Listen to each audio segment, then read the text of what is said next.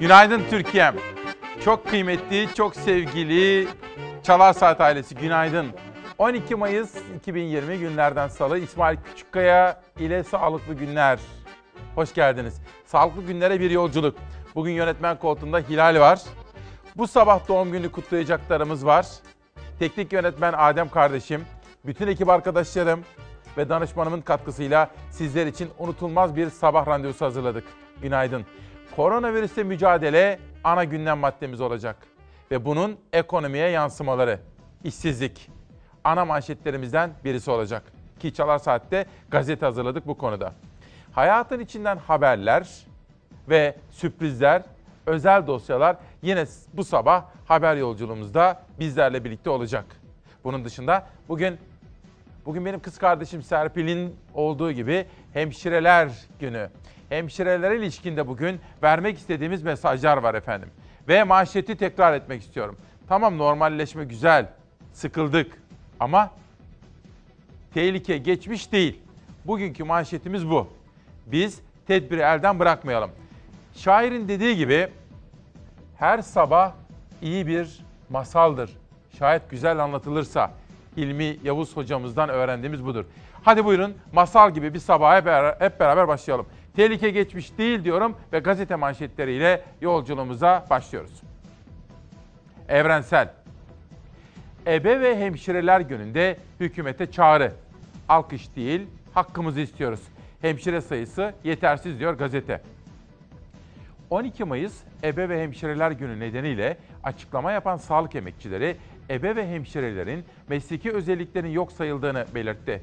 Salgında 30 sağlık çalışanının hayatını kaybettiği, binlercesinin virüse yakalandığı hatırlatılarak hemşire sayısındaki yetersizliğe dikkat çekildi. Hükümete seslenen sağlık emekçileri alkış değil hakkımızı istiyoruz dediler. Dün Profesör Doktor Alpay Azap hocamızla yaptığımız röportaj pek çok yerde alıntılandı ve gündem oldu. Bugün 5 ayrı gazetede o konudaki açıklamalar da var. Sizlere anlatacağım.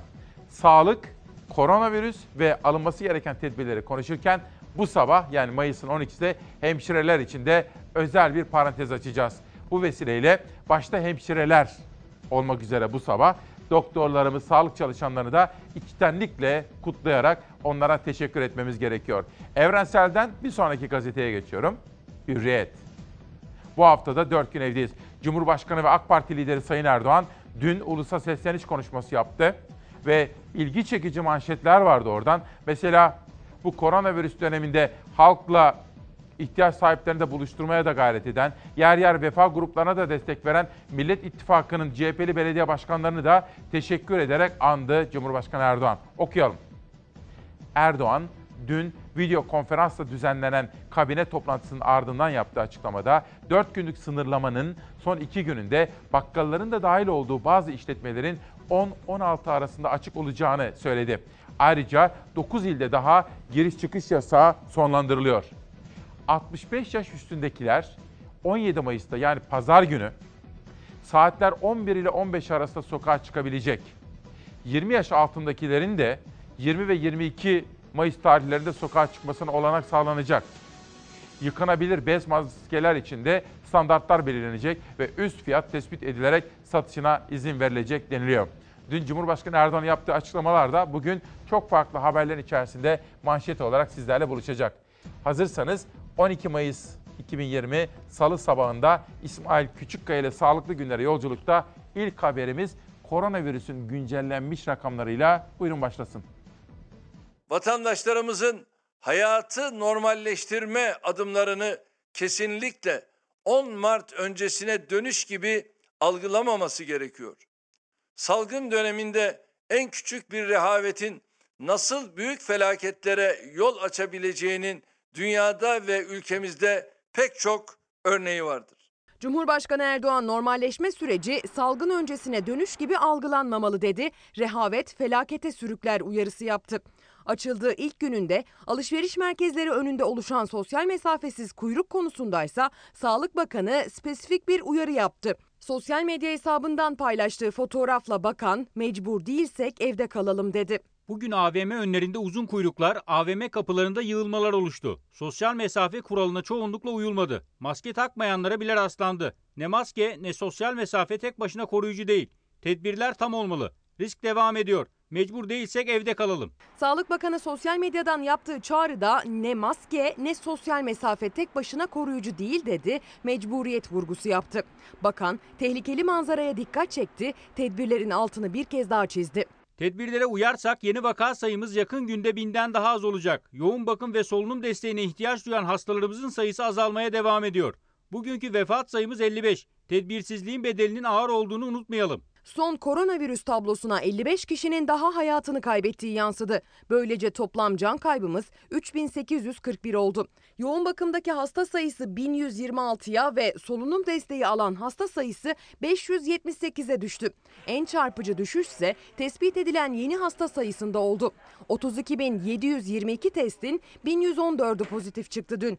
Yapılan testlerin %3,4'ü korona dedi. Bir gün önce aynı oran %4,2 idi. Yeni vaka sayımız, ölüm sayımız, yoğun bakımda olan ve solunum cihazına bağlı hasta sayımız giderek azalıyor. Buna mukabil iyileşen hasta sayımız, toplam test sayımız katlanarak artıyor. Son tabloya yansıyan iyileşen 3089 yeni hastayla birlikte toplam 95780 hasta koronavirüsü yendi. Yapılan toplam test sayısı ise 1 milyon 400 binin üzerine çıktı. Cumhurbaşkanı Erdoğan da Sağlık Bakanı Fahrettin Koca da tedbirli olma mecburiyetimizin altını çizdi son açıklamalarında. En büyük korku yeni normalin ilk günlerinde virüs yayılımının yeniden hız kazanması. Bu sabah tehlike henüz geçmiş değil manşetini attık. Biraz evvel Hürriyet gazetesini okurken bir tereddüde düştüm. Çünkü pazar günü büyüklerimizin sokağa çıkma izniyle ilgili dün Cumhurbaşkanı Erdoğan'dan bizzat duymuştum. Hani canlı canlı televizyonda izlerken. Fakat Hürriyet'te farklı yazmıştı ama yine de ya insan bu hata yapabilir. Ama çelişkiye düşünce hemen burada yönetmenime söyledim ya buna bir bakar mısın dedim. O da arkadaşlarla konuştu. Cumhurbaşkanı bir kere daha dinlediler. Yani olur ya burada bir hata yapılmış efendim Hürriyet gazetesinde. Hani birinci sayfada olmayacak bir şey aslında onu söyleyelim. Bir büyütelim tekrar. Bakın şu ikinci spotu okuyacağım sizlere. Burada heh, 65 yaş üstündekiler 17 Mayıs'ta saatler 11-15 arasında sokağa çıkabilecek yazıyor ya. Ben dün Cumhurbaşkanı Erdoğan'dan bunu saat 11 ile 17 arasında sokağa çıkabilecek diye duymuştum. Arkadaşlarım da teyit ediyorlar ki Cumhurbaşkanı Erdoğan bunu söylüyor. Yani yaşı büyüklerimizin, kıymetlilerimizin sokağa çıkma vakitleri uzatıldı. Bir parça daha fazla nefes alacaklar önümüzdeki pazar günü. Tekrar ediyorum 17 Mayıs pazar gününde 65 yaş üstündekiler saat 11 ile 17 arasında çıkacaklar. Hürriyet gazetesinin birinci sayfasında bir haber hatalı yazılmış da o dikkatimizi çekti. Buradan bir detay daha var mı şöyle bir bakalım yoksa bir sonrakine geçelim. AVM'ler kuyrukla açıldı. Virüs salgını nedeniyle 21 Mart'tan bu yana kapalı olan AVM'ler dün yeniden açıldı. AVM'lerin önünde uzun kuyruklar oluştu diyor. Özlemişim diyor, ihtiyacım vardı diyor. Ama bir insan AVM'yi niye özler? Bir insan AVM'den bu kadar acil hangi ihtiyacı vardır? Tabii bunlar da ortadaki soru işaretleri. Dün Profesör Doktor Alpay Azap hocamızın hocam siz AVM'ye gider misiniz bu durumda diye bir soru sormuştum. Ben gitmem. Çok zorunlu değilse gitmem demişti. Bugün işte Sözcü'de, Hürriyet'te, pek çok gazetede alıntılanmış. Dün zaten internet haber, gazeteciler.com, medyatava.com o kadar yerlerde konuşuldu ki bu AVM meselesi şunu söylemeye çalışıyorum. Gerçekten önemli bir gündem konusu haline geldi ki bu sabah detaylı olarak konuşacağız. Şimdi Hürriyet'ten bir sonraki gazete Sözcü'ye geçiyorum. Sözcü. Milletin bağışı ortada kaldı. Belediye bağış hesaplarını bloke ettiler, işler karıştı. Valilik, Ankara Belediyesi'nin salgında kullanılmak üzere topladığı bağışların sahiplerine iadesini istedi, itiraz geldi. Bu da Başak Kaya'nın haberi okuyalım. Ankara Belediyesi salgından mağdur olanlar için bağış kampanyası açtı. Paralar banka hesabında toplandı. Ancak iktidar CHP'li belediyelerin bağış kampanyalarını durdurdu, hesaplar bloke edildi. Valilik, Vakıfbank'tan hesaptaki paraların bağışçılara iade edilmesini istedi. Banka yetki Ankara Belediyesi'nde deyip yapmadı. Valilik bu kez Ankara Büyükşehir Belediyesi'ne yazı yazdı. Belediye de bağış yasal, yargı sürüyor dedi. Paralar ortada kaldı diyor. Bugün İyi Parti'nin teşkilatlardan sorumlu çok önemli bir ismi, deneyimli bir siyasetçi Koray Aydın, İsmail Küçüköy'le Demokrasi Meydanı'na katılacak. Kendisine bu konudaki soruları da sormak istiyorum. Belediyeler, koronavirüs, bağış kampanyaları, merkezi iktidarla belediyeler arasındaki çelişkiler. Koray Aydın'a biraz sonra buraya geldiği zaman bu konuları da soru olarak yönelteceğim. Sözcüden sabaha geçelim. Demek ki hemşireler gününde koronavirüsle mücadeleyi ana gündem maddesi olarak konuşacağız. Belediyelerin bağış kampanyalarını da sizlere detaylı olarak sunacağız. Cumhurbaşkanı Erdoğan manşette sabahta. Normalleşmeyi eskiye dönüş gibi algılamayın. Maskesiz kapıdan dışarı adım atmayın. Salgın döneminde en küçük bir rehavetin büyük felaketlere yol açabileceğini belirten Başkan Erdoğan alınan yeri kararları açıkladı. Az evvel ifade ettiğim gibi 16, 17, 18, 19 Mayıs'ta sokağa çıkma kısıtlaması uygulanacak. 18-19 Mayıs'ta bakkal, market, kasap, manav, manav, fırın, tatlıcılar 10-16 arası açık olacak. 9 ilde seyahat kısıtlaması kalktı. Bunlar Adana, Diyarbakır, Mardin, Trabzon, Ordu, Denizli, Kahramanmaraş, Şanlıurfa, Tekirdağ. Noterlerde nöbetçilik kalktı, normal çalışma düzenine geçildi. Yıkanabilir bez maske standardı belirlendi, piyasada satılacak. Fakat burada da bir şey söyleyeceğim bakın. Acaba Cumhurbaşkanı'nın sözlerinden duyduk ama Hürriyet gibi yazmış Sabah gazetesi. Enteresan. Ama ben bizzat Cumhurbaşkanı'ndan duydum. Bu sesi bir dinletmek istiyorum sizlere. 65 yaş üstü 17 Mayıs Pazar günü saat 11 ile 15 arası 20 yaş altı da 20 ve 22 Mayıs'ta sokağa çıkabilecek. Hürriyet de sabahta böyle yazmış. Biz o sesi en iyisi bizzat bizzat Cumhurbaşkanı Erdoğan'dan dinleyelim olur mu? O kafa karışıklığını ortadan giderelim. Sabahtan bir sonraki gazeteye geçelim. Cumhuriyet. Erdoğan'dan şaşırtan övgü. Yardımda CHP'li belediyeleri de andı. Yeni kararlar açıklayan Cumhurbaşkanı Erdoğan, 16-19 Mayıs'ta 4 gün sokak kısıtlaması olacağını, 9 ilde giriş çıkış yasağının kalktığını, yıkanabilir bez maske satışına da izin verileceğini duyurdu. Erdoğan'ın daha önce paralel suçlaması yönelttiği CHP'li belediyeler ilişkin sözleri dikkat çekti. AK Parti, MHP, CHP ve diğer belediyeler Vefa Destek Grubu'na yardımda örnek dayanışma sergiledi diyor. Az evvel Türkiye'de 11 Mayıs'tan 12 Mayıs'a geçerken koronavirüs kapsamında alınan tedbirleri ve ortaya çıkan manzarayı sizlere aktarmıştık. Biz her sabah ana gündem maddelerimiz arasında, esas manşetlerimiz arasında dünyadaki gelişmeleri de büyük bir dikkat ve hassasiyetle takip etmeyi görüyoruz. Çünkü bizim almamız gereken yol, kendimizi korumamız gereken hata ve ihmal, ihmaller ve atmamız gereken doğru adımları nereden anlayacağız? Dünyaya bakarak.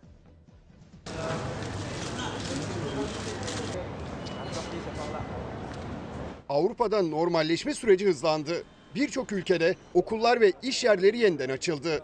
Amerika'da son 24 saat içinde ölümler yarı yarıya düştü. Asya kıtasını ikinci dalga endişesi sardı. Avrupa'da en çok ölümün yaşandığı İngiltere'de Başbakan Boris Johnson normalleşme için yol haritasını açıkladı. İlk olarak inşaat ve fabrika çalışanları işe dönecek. Halk parklarda güneşlenebilecek, açık havada spor yapabilecek. Fransa 53 gün sonra sosyal mesafe kurallarına uyma şartıyla serbest dolaşıma izin verdi. Toplu taşımada maske takmak zorunlu hale geldi. Kreş ve ilkokullar isteğe bağlı olarak açıldı. İspanya'da sıkı tedbirleri hafifletti. Restoranlar yeniden açıldı. Virüsün etkisindeki başkent Madrid ve Barcelona'da kısıtlamalar gevşetilmedi. Almanya'da iki hane halkının buluşmasına izin çıktı. Hijyen ve sosyal mesafe kurallarıyla tüm mağazalar müşterilerine kapılarını açtı. Yunanistan normalleşmenin ikinci aşamasına geçti. Parakende mağazaları ve liseler açıldı. Kısıtlamaları kaldıran ülkelerin aksine Brezilya'da gidişat kötüleşti. Can kaybı 11 bini aştı. Salgını daha önce ufak bir gribe benzeten devlet başkanı Bolsonaro sosyal mesafe kurallarına aldırış etmedi. Gölde jet ski kullandı. Asya ülkeleri için salgında ikinci dalga tehlikesi büyüdü. Güney Kore'de vakalar bir ay sonra artmaya başladı. Başkent Seul'de son 24 saatte 35 vaka tespit edildi. 29 hastanın gece kulübüne gittiği ortaya çıktı. Çin'de de benzer bir artış yaşandı. Salgının çıktığı Wuhan'da 3 Nisan'dan beri ilk kez vaka görüldü. Ülke genelinde ise bu sayı 17'ye yükseldi. Şulan kenti karantinaya alındı. Virüs salgını ülke ekonomilerini de vurdu. Suudi Arabistan Temmuz ayından itibaren KDV'yi 3 katına çıkarma kararı aldı. Geçim yardımının da askıya alınacağı duyuruldu. Çok sayıda izleyenimiz aralarında Ali Tabakoğlu'nun da olduğu, Güler Hanım'ın da olduğu bize Cumhurbaşkanı'nın yaptığı açıklamalar gazetelere nasıl farklı yansıdı diye bakıyorlar. Efendim ben kendi kulaklarımla duydum, canlı yayında izledim. Cumhurbaşkanı pazar günü 11 ile 17 arasında sokağa çıkma izni verildiğini söyledi büyüklerimize. Ses hazır mı? Verelim. Yaşlılarımız 17 Mayıs pazar günü 11 ile 17 saatleri arasında sokağa çıkabileceklerdir. Yaşlılarımız 17 Mayıs pazar günü 11 ile 17 saatleri arasında sokağa çıkabileceklerdir.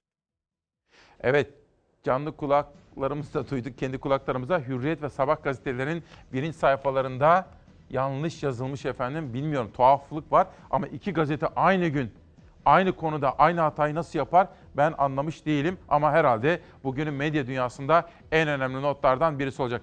Her iki gazetenin birinci sayfa manşetlerinde bizzat Cumhurbaşkanı'nın açıkladığı rakamlar, saatler yanlış yazılıyor, farklı yazılıyor. Ama hem Hürriyet hem de Sabah aynı manşette çıkmış gibi tu- bir tuhaflık var ama anlaşılır diye düşünüyorum. Cumhuriyet'ten sonra pencereye geçelim. Pencerede 4 gün bir küçültelim önce rica edeceğim.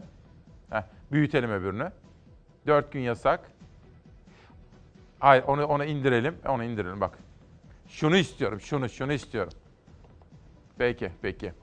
Cumhurbaşkanı Erdoğan kabine toplantısı sonrası konuştu. 4 gün yasak, çay toplamaya izin. Salgında yaşanan iyi tabloya dikkat çeken Erdoğan, maskesiz sokağa çıkma çıkılmaması gerektiğini söyledi. Erdoğan 16, 17, 18, 19 Mayıs'ta yasak uygulanacağını, 9 ilin yasağının kalktığını ve çay toplamaya gideceklere seyahat izni verileceğini açıkladı. Şimdi burada bir bakalım şöyle. Acaba bunlar nasıl yazmışlar? Şuraya bakalım arkadaşlar. Burayı dolalım olur mu? Yaşlı ve çocuklara izin. 11 ile 15 saatleri arasında ülke genelinde 65 yaş ve üzeri vatandaşlara sokağa çıkma imkanı verildiğini hatırlatan Erdoğan sözlerini şöyle sürdürdü. Herhangi bir olumsuzluk tespit etmediğimiz takdirde bu uygulamayı önümüzdeki haftalarda da sürdürmeyi planlıyoruz. Yaşlılarımız 17 Mayıs pazar günü saat 11 ile 15 saatler arasında sokağa çıkabileceklerdir. Ama bizzat Cumhurbaşkanı'ndan duyduğumuzu farklı yazıyorlar. Çok enteresan bir şey. İlk defa böyle bir olayla karşı karşıya kalıyorum. İşte sesi de dinlediniz. Peki bir sonraki manşete geçelim. Tak, takılıp kalmayalım oraya. Enteresan bir şey. Evet, çay toplayana seyahat izni. Erdoğan hem yaş çay ücretini açıkladı hem de çay toplayanlara seyahat izni verileceğini söyledi. Erdoğan 2020 yılı için yaş çay alım fiyatı 3 lira 27 kuruş olarak belirlenmiştir. Bu rakam 13 kuruşluk destekleme ile kilogramda 3 lira 40 kuruşa denk gelmektedir. İçişleri Bakanlığımız başka illerde oturup da çay hasadı amacıyla bahçelerine gidecekler için E-Devlet sisteminde özel bir izin talep bölümü açacaktır. 19 Mayıs gecesi sokağa çıkma kısıtlamasının sona ermesiyle birlikte bu vatandaşlarımız aldıkları izinlerle yola çıkabileceklerdir ifadelerini kullandı diyor. Bir başka manşete geçelim. Bir de tabii boş bir tartışma var. Lüzumsuz. Bir ülkenin, halkın, iktidarın, muhalefetin gücünü boşa harcamasına örnek. Nedir o? Söyleyin bana. Siz söyleyin. Yapay gündem söyleyin bana lütfen. Tabii darbe. Ne darbesi? Yıl gelmiş 2020'ye. Ne darbesi? İktidarları beğenmiyorsak sandıkla, seçimle değiştireceğiz. Ne darbesi? Demokrasiye inanıyoruz. Beğenmiyor muyuz bir iktidarı? Çok çalışıp, örgütlenip sandıkta demokratik usullerle onu göndermeyi bilecek halk olarak. Herkes bunu öğrendi artık. Ahmet Davutoğlu, darbe hikayesine milletin inanmasını bekliyorlar. Oysa aslında darbe tehlikesi falan yok ama unutturulmak istenen gündem var diyor Ahmet Davutoğlu. Bir detay daha gelsin yoksa pencereden başka gazeteye geçelim. Kılıçdaroğlu da aynı konuda darbe yapay bir gündemdir dedi. CHP lideri Yeni Çağ TV canlı yayınında gündeme dair açıklamalar yaptı ve nasıl bir darbe planlıyorsunuz sorusuna demokrasiyi getireceğiz bu ülkeye yanıtını verdi. Ne darbesi diyerek de tepkisini ifade etti. Yurdumuzdan hafta sonundan başlayarak hani anneler günüydü onu da unutmadan bugün hemşireler günü.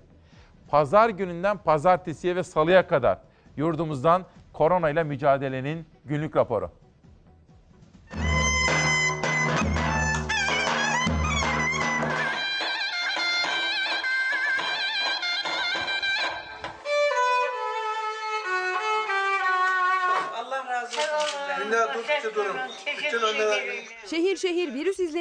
Anneler günü kutlamalarıyla ileri yaş risk grubunun 4 saatlik özgürlüğü damga vurdu.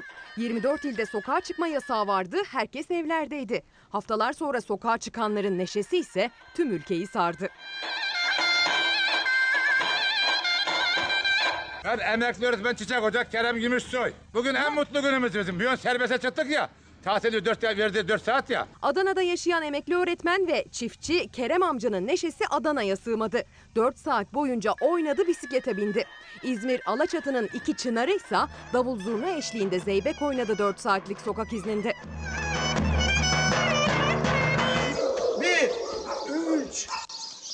Son sayarak çıktılar ileri yaş risk grubundakiler sokağa. Adeta dakika hesabıyla değerlendirdiler haftalar sonra gelen özgürlüğü. Ancak bazıları sokağa çıkabilecek durumda değildi. Yerel yöneticiler onları unutmadı.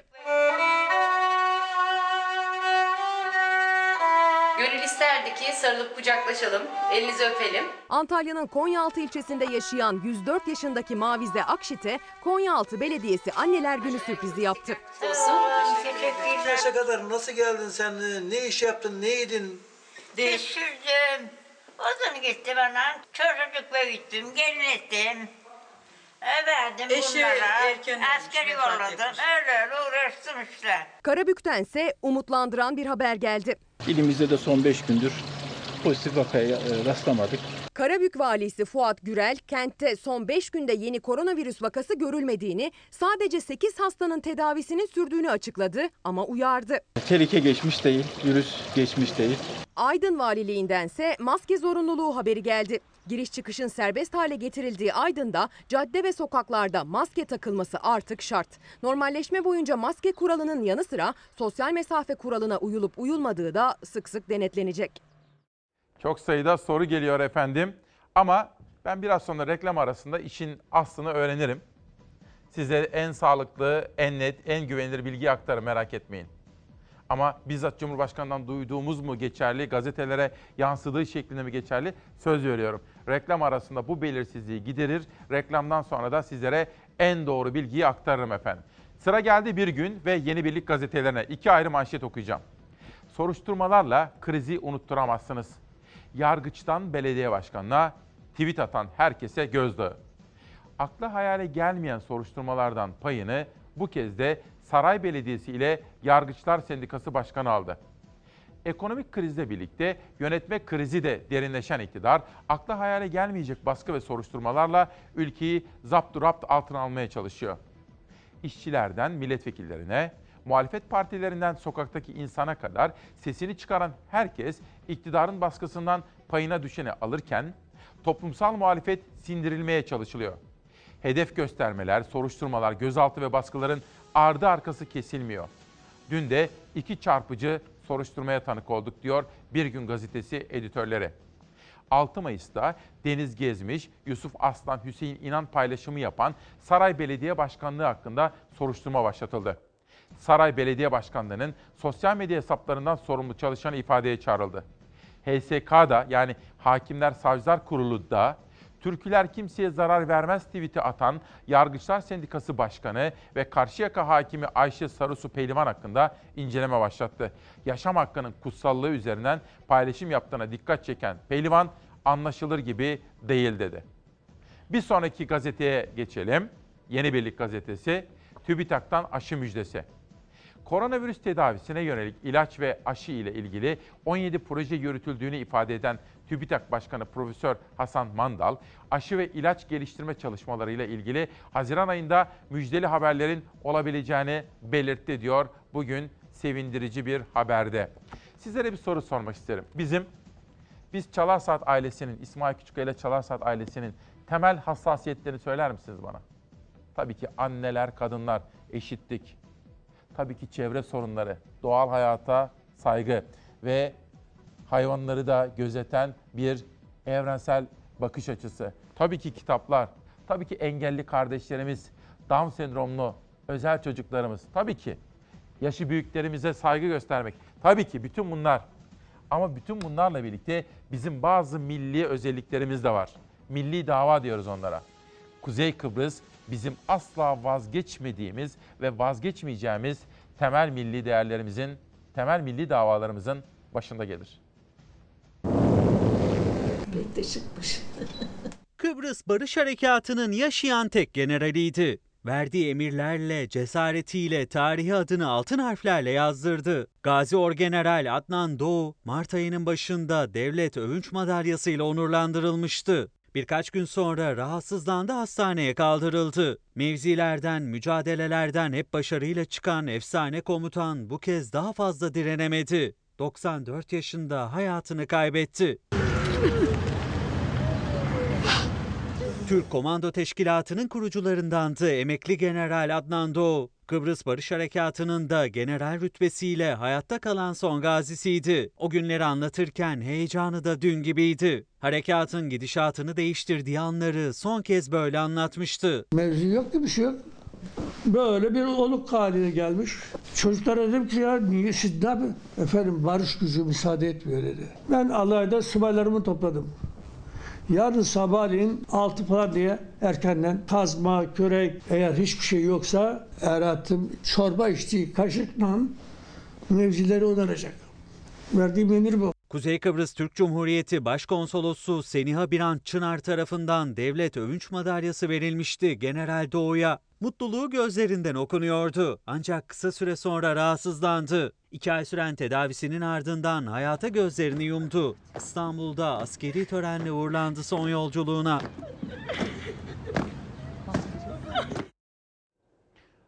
Sevenlerine başsağlığı ve sabır diliyorum. Biraz evvelki konu. Bu arada bizim temel değerlerimizden birisi tarım ve üretimdir. Dün Ali Ekber Yıldırım'ı aradım. Sayın Cumhurbaşkanı sözlerinden sonra akşam biliyorsunuz Türkiye'de tarım politikalarını en yakından takip eden güvenilir bir isimdir. Ali Yıldırım İzmir'deydi. Ve sorular sordum sağ olsun.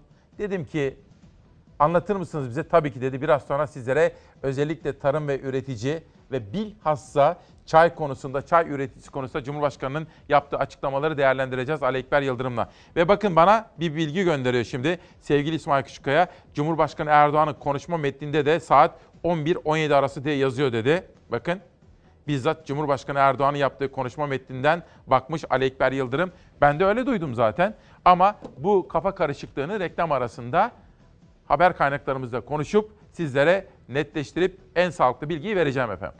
Sosyal medya. Ali Can Uludağ, Rütük üyesi İlhan Taşçı, Sevda Noyan'ın sözleri nedeniyle Rütük Başkanlığı'na dilekçe verdi. Böylesi bir nefret dili ilk başta insanlıktan nasiplenmemişliği, sonra demokrasiyi içselleştirmemişliği, daha da ötesi ahlaki yoksunluğun ve hukuk tanımazlığın göstergesidir dedi ve o hepimizin tepki gösterdiği konuşmayı Rütük gündemine getirttirmiş İlhan Taşçı. Alican Uludağ'dan öğreniyoruz. Avukat Mehmet Durakoğlu, 59 milyon seçmenin 26 milyonunun oyunu alan ne kesiyor Sayın Turan?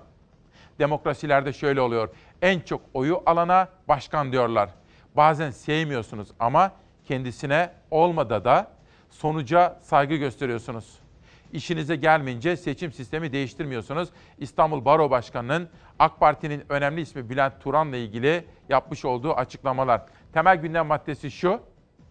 Baroların seçim sistemindeki değişiklik. Pek çok baro başkanı buna tepki gösteriyor. Nerede kaldı milli iradeye saygı diyerek. Habib Karataş, saygıdeğer dostlarım 11 Mayıs pazartesiden itibaren AVM'ler açılacak ki açıldı.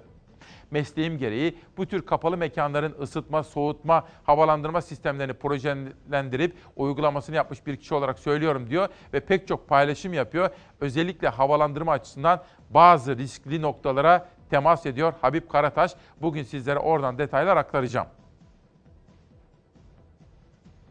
Fahrettin Koca, iyileşen hasta sayımız yakında 100 bin kişiyi bulacak. Vefat sayımız, vaka sayımız gittikçe azalacak. Biraz daha özveriye değmez mi diyor. TÜİK, Şubat dönemi işsizlik oranı %13.6'ya geriledi diyor. Bu konudaki haberleri de sizlere çok detaylı olarak aktaracağım. Fakat dün buraya İsmail Küçükkaya ile Demokrasi Meydanı'na Profesör Doktor Alpay Azap katılmıştı, bilim kurulu üyesi. Ve ona bir soru sormuştuk. Gündem oldu. Şu. Siz bu şartlarda AVM'ye gider misiniz?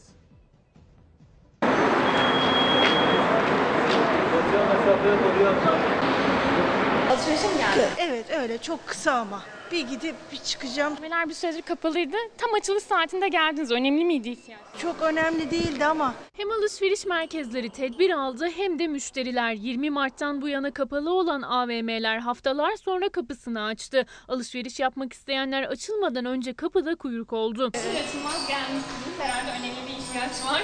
Bebek için bir iki eksiğim vardı. Onları tamamlamak için geldim açıkçası. AVM'lerin açılış saati 11 ama tedbirler çok erken alınmaya başlandı. Daha kapıdan içeri girer girmez ilk tedbir karşılıyor bizi. Yere sosyal mesafe adımları belirlendi ve bu adımların aşılmaması gerekiyor. İkinci nokta ise hijyen noktası. Eller dezenfekte edilmeden içeriye girmek yasak. En önemlisi ateş ölçümü. Bazı AVM'lerde termal kameralarla bazılarında ise manuel olarak ateş ölçülmeden içeriye girmek kesinlikle yasak. Türkiye'de ilk koronavirüs vakası görüldükten sonra alışveriş merkezlerinde işler düşmüştü. Mağazalar bir bir kapanınca AVM'ler bir süre faaliyetlerini durdurma kararı aldı. 51 günün sonunda normalleşmenin ilk ve en somut adımı olarak alışveriş merkezleri açıldı. Türkiye genelinde 356 AVM benzer tedbirlerle müşteri kabul etmeye başladı. Tedbirler içeri girince de bitmiyor çünkü AVM içinde de sosyal mesafe çok önemli. Sosyal mesafe kuralına uyabilmek adına yerlere işte bu işaretler bırakılmış durumda ki içeri girenler birbirlerine çok fazla yakın durmasınlar diye. Girişte eller dezenfektanla temizlendi ama neticede merdivenlere, kapılara, asansörlere dokunuluyor. Yani hijyenin devamı da çok önemli. İşte bu yüzden belirli noktalara dezenfektanlar bırakıldı. Gelenler ellerini sık sık temizliyorlar. Kapasitenin %10'u kadar müşteri maskeyle alınıyor AVM'ye. İçeride de 1,5 metre kuralına uymak zorunda. Asansöre en fazla 3 kişi binebiliyor. Tedbirler sıkı gözükse de AVM çalışanlarının bağlı olduğu sendika endişeli. Sahillerde yürüyüş yasağının olduğu bir yerde, kapalı alanlarda halkın sağlığını nasıl korumayı düşünüyorsunuz? Haklı bir soru aslında çünkü biz şunu biliyoruz dış ortamda aslında daha az bir tehdit söz konusu. Koronavirüs Bilim Kurulu üyesi Profesör Doktor Alpay Azap da Çalar Saat'te İsmail Küçükkaya'nın konuğuydu. Çok zorunlu olmadıkça alışveriş merkezlerinde bulunulmamasını önerdi. Siz AVM'ye gider misiniz? Gitmem. Gitmez misiniz? Çok zorunda kalmazsam bu dönem yine de gitmem. AVM açılınca şöyle bir algı olmasın. Biz 3 ay 5 ay önceki gibi hani hafta sonu vakit geçirmek için topluca ailecek AVM'leri ziyaret vesaire orada uzunca zaman geçirme böyle şeyleri asla ve asla yapmamak lazım. AVM'ler açıldı ama çoğu mağaza kapalı. Sadece küçük bir kısmı dükkanlarını açtı. Kademeli olarak da açılmaya devam edecekler ve 1-2 gün içinde mağazaların %40'ının açılması planlanıyor. Yaklaşık bir buçuk aydır evdeyim. Çok zor bir dönemdi. 15 kişi çalışanımız var. Herkes şu an işbaşı yaptı. Bir buçuk ayda maaş ödemeye devam edebilir. Yani bir kısmını biz temin ettik, bir kısmını devletin vermiş olduğu teşvikten yararlandık. 12 Mayıs 2020 Salı sabahında İsmail Küçükkaya Demokrasi Meydanı'nda sizlerden kısa bir mola istiyorum. O molada Cumhurbaşkanı'nın pazar günü yaşı büyüklerimiz 11 ile 17 arasında sokağa çıkabilecekler sözleri bugün pek çok gazeteye 11 ile 15 arasında yansımış. Bu kısa molada ben sizlere Sağlık Bakanlığı'yla da konuşarak en güvenilir, en sağlıklı, en doğru bilgiyi aktaracağım efendim. Ama bu araya giderken de sizlere bu haftanın şairi Birhan Keskin'den bir dizi okumak istiyorum. Diyor ki, sen benim yuvamsın, yuvanım, ben senin yuvanım.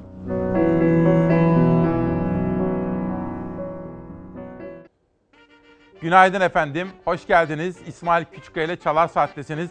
Demokrasi Meydanı'na hep beraber çıkmış olduk. Bir sabahı ve bir günü daha beraber karşılayacağız. Günün adı şu. 12 Mayıs 2020 Salı sabahında Demokrasi Meydanı'nda sağlıklı günlere yolculuk. Az evvel bir kafa karışıklığı vardı. Sağlık Bakanlığı'yla konuştum. Bakanın en yakın çalışma arkadaşını aradım. Duruma netleştirdim. Ama şu anda o Sağlık Bakanı'yla da konuşuyor. Sizlere en sağlıklı bilgiyi vereceğim. Konu neydi? Yeni uyananlar var. Onları sizlere anlatacağım. Ama önce ikinci tur gazetelerim gelsin. Tehlike geçmiş değil. Bugünkü manşetimiz. Milliyet'te başlıyorum. Şimdi bakın. İlk turda Hürriyet'te bir, bir küçültelim Hilal rica edeceğim. Böyle bir kalsın. Pardon affedersin. Milliyet gazetesi. 16-19 Mayıs'ta evdeyiz. İlk turda bunu ben Hürriyet Sabah Sözcü'den okumuştum sizlere. Şöyle dikkatle takip edin olur mu? Önemli bir konuya bugün parmak basacağız ve bir kafa karışıklığını hep beraber gidereceğiz. Covid-19'a karşı alınan önlemleri açıklayan Erdoğan, Cumhur İttifakı içinde net konuştu. Kimsenin gücü bu kutlu yürüyüşü bozmaya yetmeyecek. Bunları konuşacağız ama asıl şimdi şu spotu dikkatle takip edin lütfen. 16, 17, 18 ve 19 Mayıs'ta sokağa çıkma kısıtlaması getirildi. 65 yaş üstü ve 20 yaş altı denk gelen tarihte ve kendileri için belirlenen saatlerde çıkabilecek. 18 ve 19 Mayıs'ta marketler açık olacak. Şimdi buraya kadar güzel. Her bir detayı sizlere bugün anlatıyoruz. Ama bir kafa karışıklığı vardı. Kafa karışıklığı şuydu. Hani yaşımız 65'in üstü ya. Evde tıkılıp kaldık. Dışarıya çıkıp böyle hava almamız, biraz eklemlerimizi hareket ettirmemiz lazım ya. Dün Cumhurbaşkanı Erdoğan bir açıklama yaptı. Açıklamada önümüzdeki pazar günü 65 yaş üstündeki büyüklerimizin sokağa çıkmasıyla ilgili saati şöyle verdi. 11-17 arası. Bir değişiklikti. Ben de bunu canlı dinledim, notumu aldım. Bu şu anlama geliyor. Cumhurbaşkanı yaşı büyüklerimizin biraz daha nefes alabilmesini, biraz daha yürüyüş yapabilmesini istiyor diye düşündüm. O ses hazır mı İlhan? İzleyelim. Yaşlılarımız 17 Mayıs pazar günü 11 ile 17 saatleri arasında sokağa çıkabileceklerdir. Yaşlılarımız 17 Mayıs pazar günü 11 ile 17 saatleri arasında sokağa çıkabileceklerdir. Ben bunu dün bizzat duydum. Canlı canlı konuşuyordu Sayın Erdoğan. Fakat biraz evvel Hürriyet'i okurken bir şey dikkatimi çekti.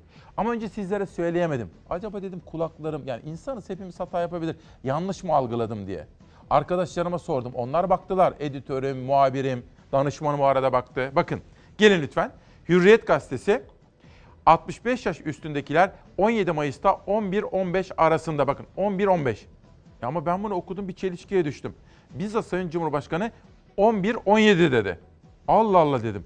Ama yine de yani hata yapmayalım diyerek hani temkinli olalım dedik. Fakat biraz zaman geçti. Hürriyetten sabaha geçtim. Allah Allah. Aynı olay orada da var. Bakın gelin. Şurada. Heh. 65 yaş üstü. Bakın şuraya lütfen takip ediniz. 17 Mayıs pazar günü saat 11-15 arası. Allah Allah. Şaşırdım.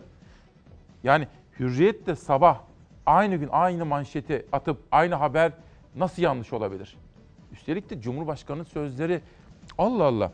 Sonra ona bak buna bak biraz önce Sağlık Bakanı'nın danışmanıyla da konuştum. Anlatacağım size onu da. Burada sözcüye baktım. Sözcü de şurada bakın. Lütfen dikkatle takip buyurunuz. 65 yaş üstü sadece pazar günü 11-17 arası çıkabilecek. Yani sözcüdeki habere baktığım zaman Cumhurbaşkanı'ndan dinlediğim. Fakat Sağlık Bakanı danışmanını aradım Gözde Hanım'ı. Gözde Hanım dedim bir kafa karışıklığı var. O da dedi ki bilmiyorum Sayın Bakan'la konuşayım size bilgiyi vereyim dedi. Ama Sağlık Bakanlığı'nın planlamasına göre veya Cumhurbaşkanı açıklamasına göre durumu biraz sonra netleştirecekler. Bizi bilgilendirecekler efendim. En sağlıklı bilgiyi ben sizlere biraz sonra aktaracağım. Ama kesin bildiğimiz şu. Önümüzdeki hafta 16-17 Mayıs'ta, 18-19 Mayıs'ta sokağa çıkma kısıtlamaları olacak. Bu yüzde yüz kesin bilgi. 16, 17, 18, 19 Mayıs tarihlerinde yine sokağa çıkma sınırlandırması uygulanacaktır. Koronavirüsle mücadele kapsamında hafta sonları uygulanan sokağa çıkma kısıtlaması bu haftada sürecek. Bu kez kısıtlama 19 Mayıs resmi tatiliyle birleştirilip 4 gün olacak. Pazar günü 65 yaş ve üzeri yeniden dışarı çıkabilecek. Yaşlılarımız 17 Mayıs pazar günü 11 ile 17 saatleri arasında sokağa çıkabileceklerdir. Koronavirüs tedbirlerinin en önemli adımı sokağa çıkma kısıtlaması oldu. Tedbirler sonuçlarını göstermeye başladı. Salgın kontrol altına alınmaya başlandı. Cumhurbaşkanı Erdoğan'ın başkanlığında toplanan kabinenin de en önemli gündem maddesiydi koronavirüs tedbirleri. Cumhurbaşkanı Erdoğan 4 günlük sokağa çıkma kısıtlamasını duyurdu. Detaylarını anlattı. Sokağa çıkma kısıtlamasının 18-19 Mayıs günlerinde bakkal, market, manav, kasap, fırın, tatlıcı gibi işletmelerin ve online platformların saat 10 ile 16 arasında hem satış hem evlere servis için açık olabilmelerine imkan sağlıyoruz. Cumhurbaşkanı Erdoğan kısıtlamalara ve tedbirlere uyan vatandaşlara teşekkür etti. Maskesiz dışarı çıkmayın dedi. Bir teşekkürü de Vefa Sosyal Destek gruplarına destek veren tüm belediyelere oldu. AK Parti, MHP, CHP ve diğer partilerden 1119 belediyede Vefa Sosyal Destek gruplarına yardımcı olarak bu zor zamanda örnek bir dayanışma sergilediler. Daha önce 31 il için giriş çıkış kısıtlaması uygulanıyordu. Önce 7 ildeki kısıtlama kaldırıldı. Cumhurbaşkanı Erdoğan 9 ilin daha giriş çıkış sınırlandırmasının kaldırıldığını duyurdu. 15 il için giriş çıkış yasağı devam ediyor. 9 ilimiz için daha şehirler arası giriş çıkış sınırlandırmasını sona erdirmeyi kararlaştırdık. Bunlar Adana, Diyarbakır, Mardin, Trabzon, Ordu, Denizli, Kahramanmaraş, Şanlıurfa, Tekirdağ illerimizdir. Bu pazar günü de 65 yaş üstü sokağa çıkabilecek 20 yaş altı gençlerse belirlenen günlerde iki grup halinde evlerinden çıkabilecek. 65 yaş üzeri vatandaşlarımıza sokağa çıkma imkanı verdik. Bu vatandaşlarımızın haftalar sonra kurallara riayet ederek yürüyüş yaptıklarını, güneşlendiklerini, temiz hava aldıklarını görmekten memnuniyet duyduk. Çarşamba günü yine aynı saatler arasında 0-14 yaş grubu çocuklarımız için benzer bir kolaylığı devreye alıyoruz. Cuma günü de 15-20 yaş grubu arası aynı imkandan faydalanacaktır. Herhangi bir olumsuzluk tespit etmediğimiz takdirde bu uygulamayı önümüzdeki haftalarda da sürdürmeyi planlıyoruz. Evet şimdi o halde o kafa karışıklığını giderelim. Sizlere söz vermiştim. Sağlık Bakanı'nın danışmanını aradım Gözde Hanım'ı. O da Sayın Bakan'la da konuşacaktı. Bilgi geldi efendim. Hilal hazır mıyız? Son dakika diye verelim. Bakın. Doğrusu şu şekilde İsmail Bey. Yaşlılarımız 17 Mayıs pazar günü 11 ile 15 saatleri arasında sokağa çıkabileceklerdir.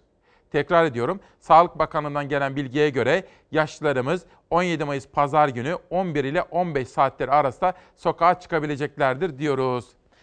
Ve tabii şu da enteresan bir şey. Bazı gazeteler bizzat Cumhurbaşkanı'nın sözleri dururken o açıklamaları vermiyorlar. Enteresan bir şey. Yani çok ilginç bir mekanizma. Gerçekten şaşırtıcı. Bakın Hürriyet'te 11-15 diyor ki Sağlık Bakanlığı'nın verdiği doğru bilgi aslında. Sabah gazetesinde de öyle ki Sağlık Bakanlığı'nın vermiş olduğu doğru bilgiye göre fakat Cumhurbaşkanı Erdoğan 11-17 demesine rağmen böyle bir manşet atılmış. Çok ilgi çekici bir durum ortaya çıkmış oldu. Bu enteresan. BBC'den geçelim bir sonraki manşete. Bülent Arınç'tan Sevda Noyan açıklaması. Bu kadının konuşmaları beni korkutuyor. Aynı sitede oturan komşuları ne hissedecek diye soruyor. O konuşmaları ben sizlere dinletmek istemiyorum. Çünkü nefret ve insanları birbirine düşürme potansiyeli taşıyan düşmanlık kokulu, düşmanlık köklü bir takım açıklamalar vardı. Bülent Arınç da çok rahatsız oldu bu açıklamalardan.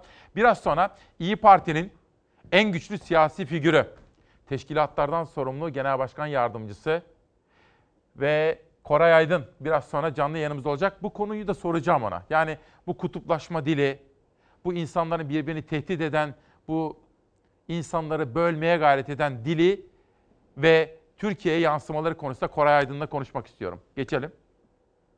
Ekonomi. Uğur Gürses. Manipülasyon iddiası ile işlem yasağı getirilen 3 bankanın yasağı kaldırılmış. yasak kalkmadan buna ilişkin değerlendirmelerde bulunmuştu ve o kararı yanlış bulmuştu. Gerçekten de bir bilemedin iki gün içinde bir karar veriyorlar. Bir bilemedin iki gün içinde o kararı kaldırıyorlar. Enteresan bir şey.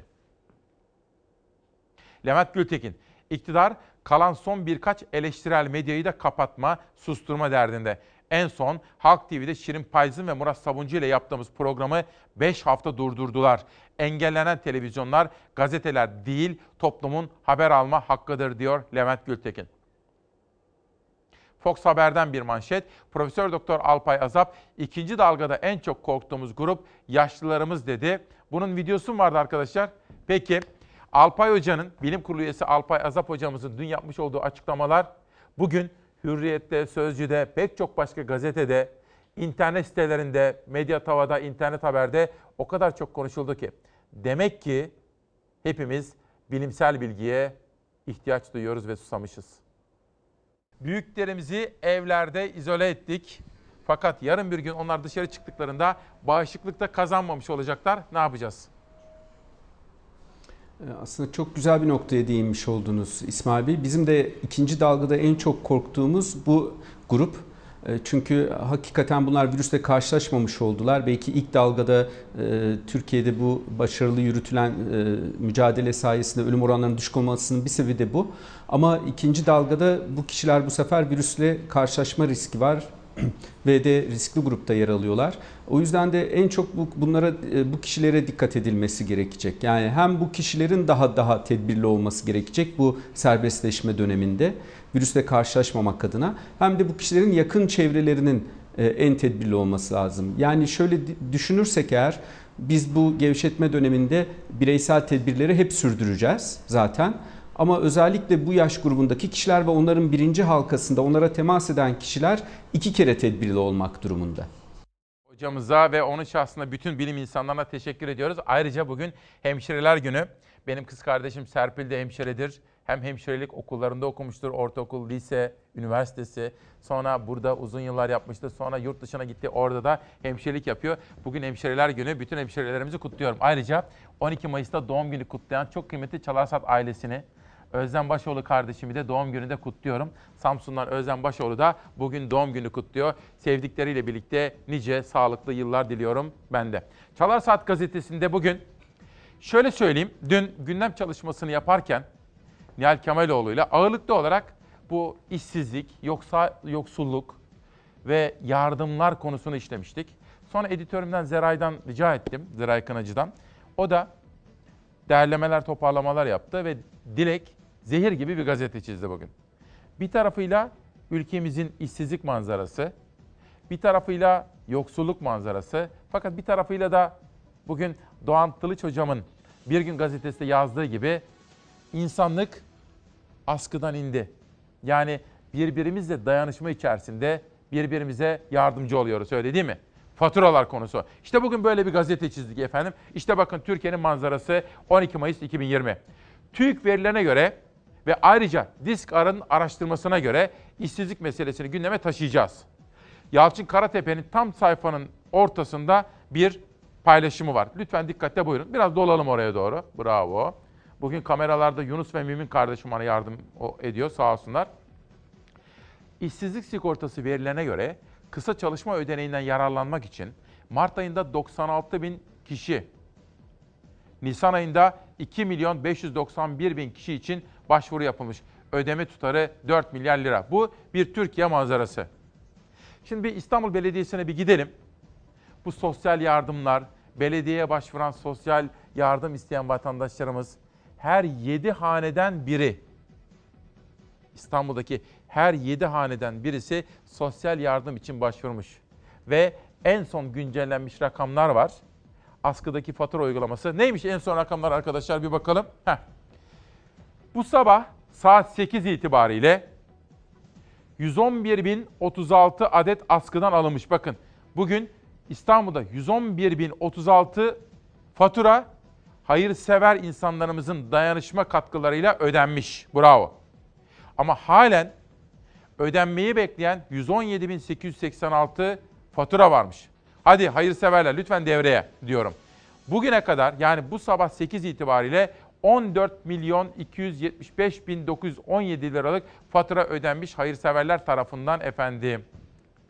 Memleketimizin mutlaka ilgi isteyen temel meselelerinden biri işsizlik, birisi de yoksulluk.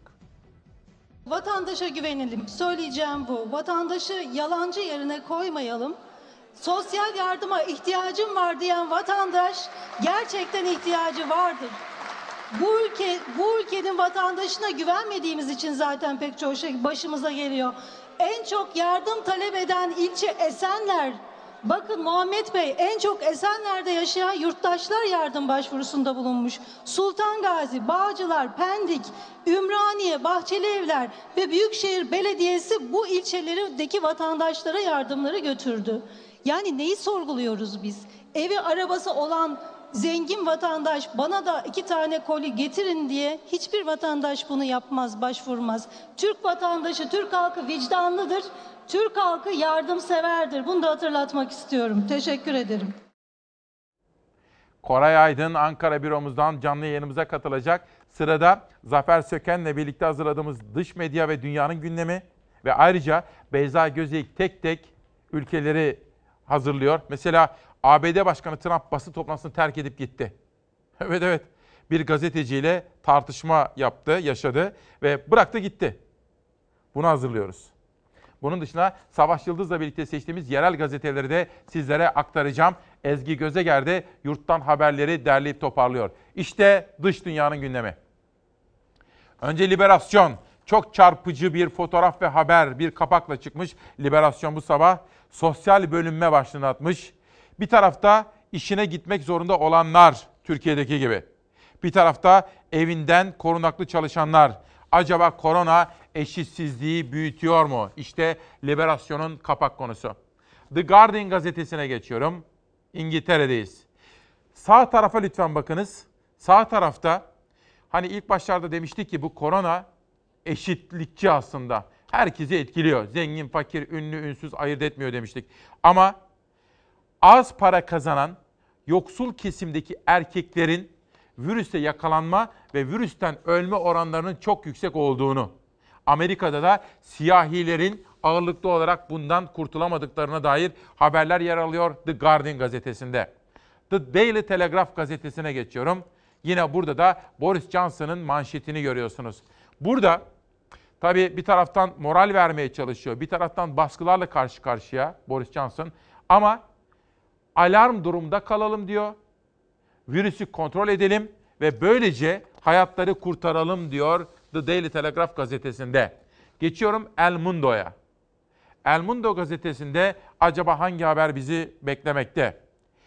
Gelirinin olmadığını söyleyen, benim bir gelirim yok diyen herkes askeri hayat desteği alacak İspanya'da. Geçelim Financial Times gazetesine. Hani sizlere Kanada'dan da bahsetmiştim. Devlete şunu söylerseniz benim gelirim yok.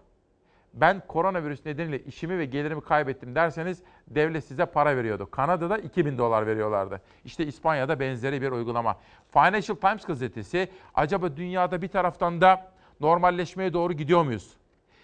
Dünyanın bazı ülkelerinde bu dünya çapındaki ünlü eğlence parklarının yavaş yavaş açılmaya başlandığını ve kısıtlamaların da yavaş yavaş kaldırıldığını okuyoruz Financial Times gazetesinden. Bir de Almanya'ya geçelim. Hem gurbetçilerimizi sevgi ve saygıyla selamlayalım hem de Almanya'nın gündemine bakalım. Fotoğrafta bir yeşil bina görüyorsunuz. Bu yeşil bina acaba bir taraftan acımasız ama bir taraftan da sonsuz yeşil. İşte geleceğimiz bize bunu mu gösteriyor? Çünkü insanoğlu artık hayata, çevreye ve doğaya daha fazla hunharca davranmaması gerektiğini acaba öğrendi mi? Amerika Başkanı Trump virüsün dünya yayılmasından Çin'i sorumlu tutmaya devam etti. Basın toplantısında Çin ile Amerika arasındaki ticaret anlaşmasına değindi.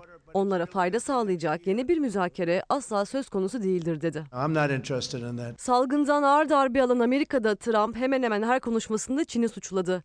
Söylemleri ilk başlarda oldukça sertti Çin'in virüsü aralarındaki ticaret anlaşmasından memnun olmadıkları için ürettiklerini bile ima etti. Trump'ın söylemleri günden güne yumuşadı. Ancak Çin isteseydi virüsü durdurabilirdi demeye devam etti. I'm not happy with China. Çin'den memnun değilim. Virüsü kökten durdurmaları gerekirdi.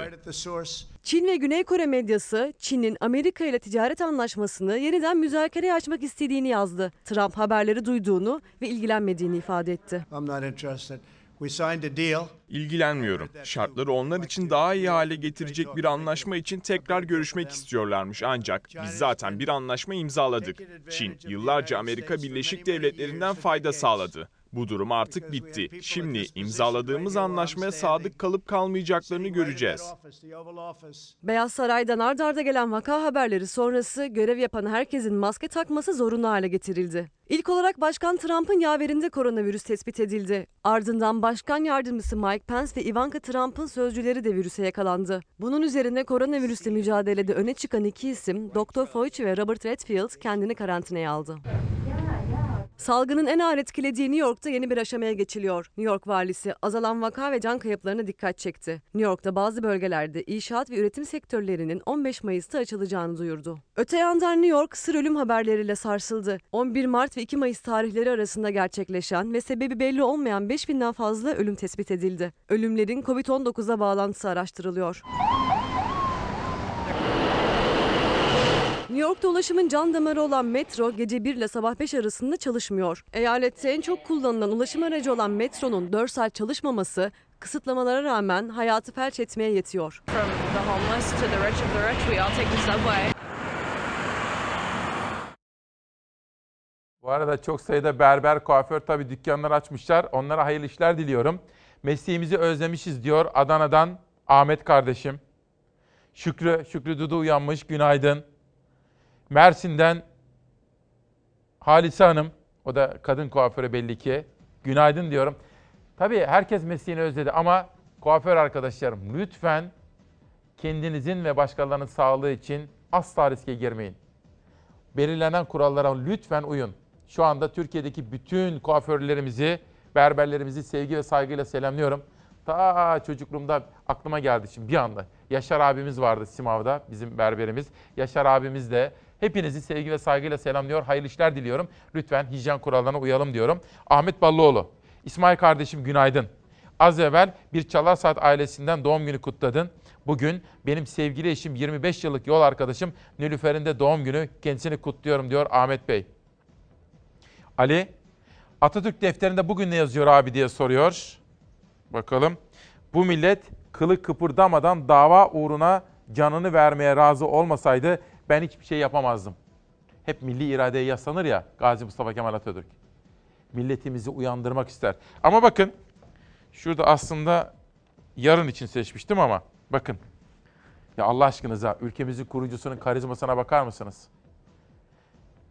Dağılmakta olan bir imparatorluktan genç bir cumhuriyet kurdu Gazi Mustafa Kemal Atatürk. Ve bakın ne diyor şurada. Cumhuriyet fikir serbestliği taraftarıdır. Samimi ve meşru olmak şartıyla her fikre saygı duyuyoruz. Her fikre saygı duyarız diyor. Bir tane daha bakalım. Ha bakın müthiş fotoğraflar. Arkadaşlar, efendiler ve ey millet iyi biliniz ki Türkiye Cumhuriyeti şeyhler, dervişler, müritler, mensuplar memleketi olamaz. En doğru, en hakiki tarikat medeniyet tarikatıdır. Mustafa Kemal Atatürk. Benim defterimde işte böyle Atatürk'ün veciz sözlerinden alıntılar yapılıyor efendim. Biraz önce de kim sormuştu onu? Ahmet Ballıoğlu, Ali kardeşim. Teşekkür ediyorum. Ve yerel gazetelere geldik. Tehlike geçmiş değil. İzmir'den Diyarbakır'a kadar bir haber turuna, memleket turuna çıkalım şimdi. Yeni asır, hepsi gönüllü. Çok hoşumuza gitti bu manşet Savaş Yıldız'la birlikte. Bakın ne kadar vefa dolu bir manşet. Türkiye'de korona vakası görülmeden Sağlık Bakanlığı tarafından oluşturulan bilim kurulu üyesi bilim adamlarının aslında bilim insanı dememiz lazım. Ben buradan yeni asırdaki arkadaşlara da söyleyelim. Bilim adamı cinsiyetçi diye tab- tabir ediliyor. Bilim insanı dersek kadınları da için içine katmış oluyoruz. Bilim insanlarının tek kuruş almadan çalıştığı ortaya çıktı. Profesör Yamanel hiçbirimizin aklından ücret talep etmek geçmez, vatani görevimizi yapıyoruz dedi. Tabii ki Mayıs'ın 12'sinde sağlıkçılarımızın hepsini Hemşireler Günü'nde hemşirelerimizle sevgi ve saygıyla teşekkür ederek selamlıyoruz. Diyarbakır, İzmir'den Diyarbakır'a geçelim. Normalleşme adımları bir bir atılıyor. Diyarbakır'da yeni tip koronavirüs tedbirleri kapsamında kapatılan kuaförler, güzellik salonları ve AVM'ler yeniden faaliyete başladı.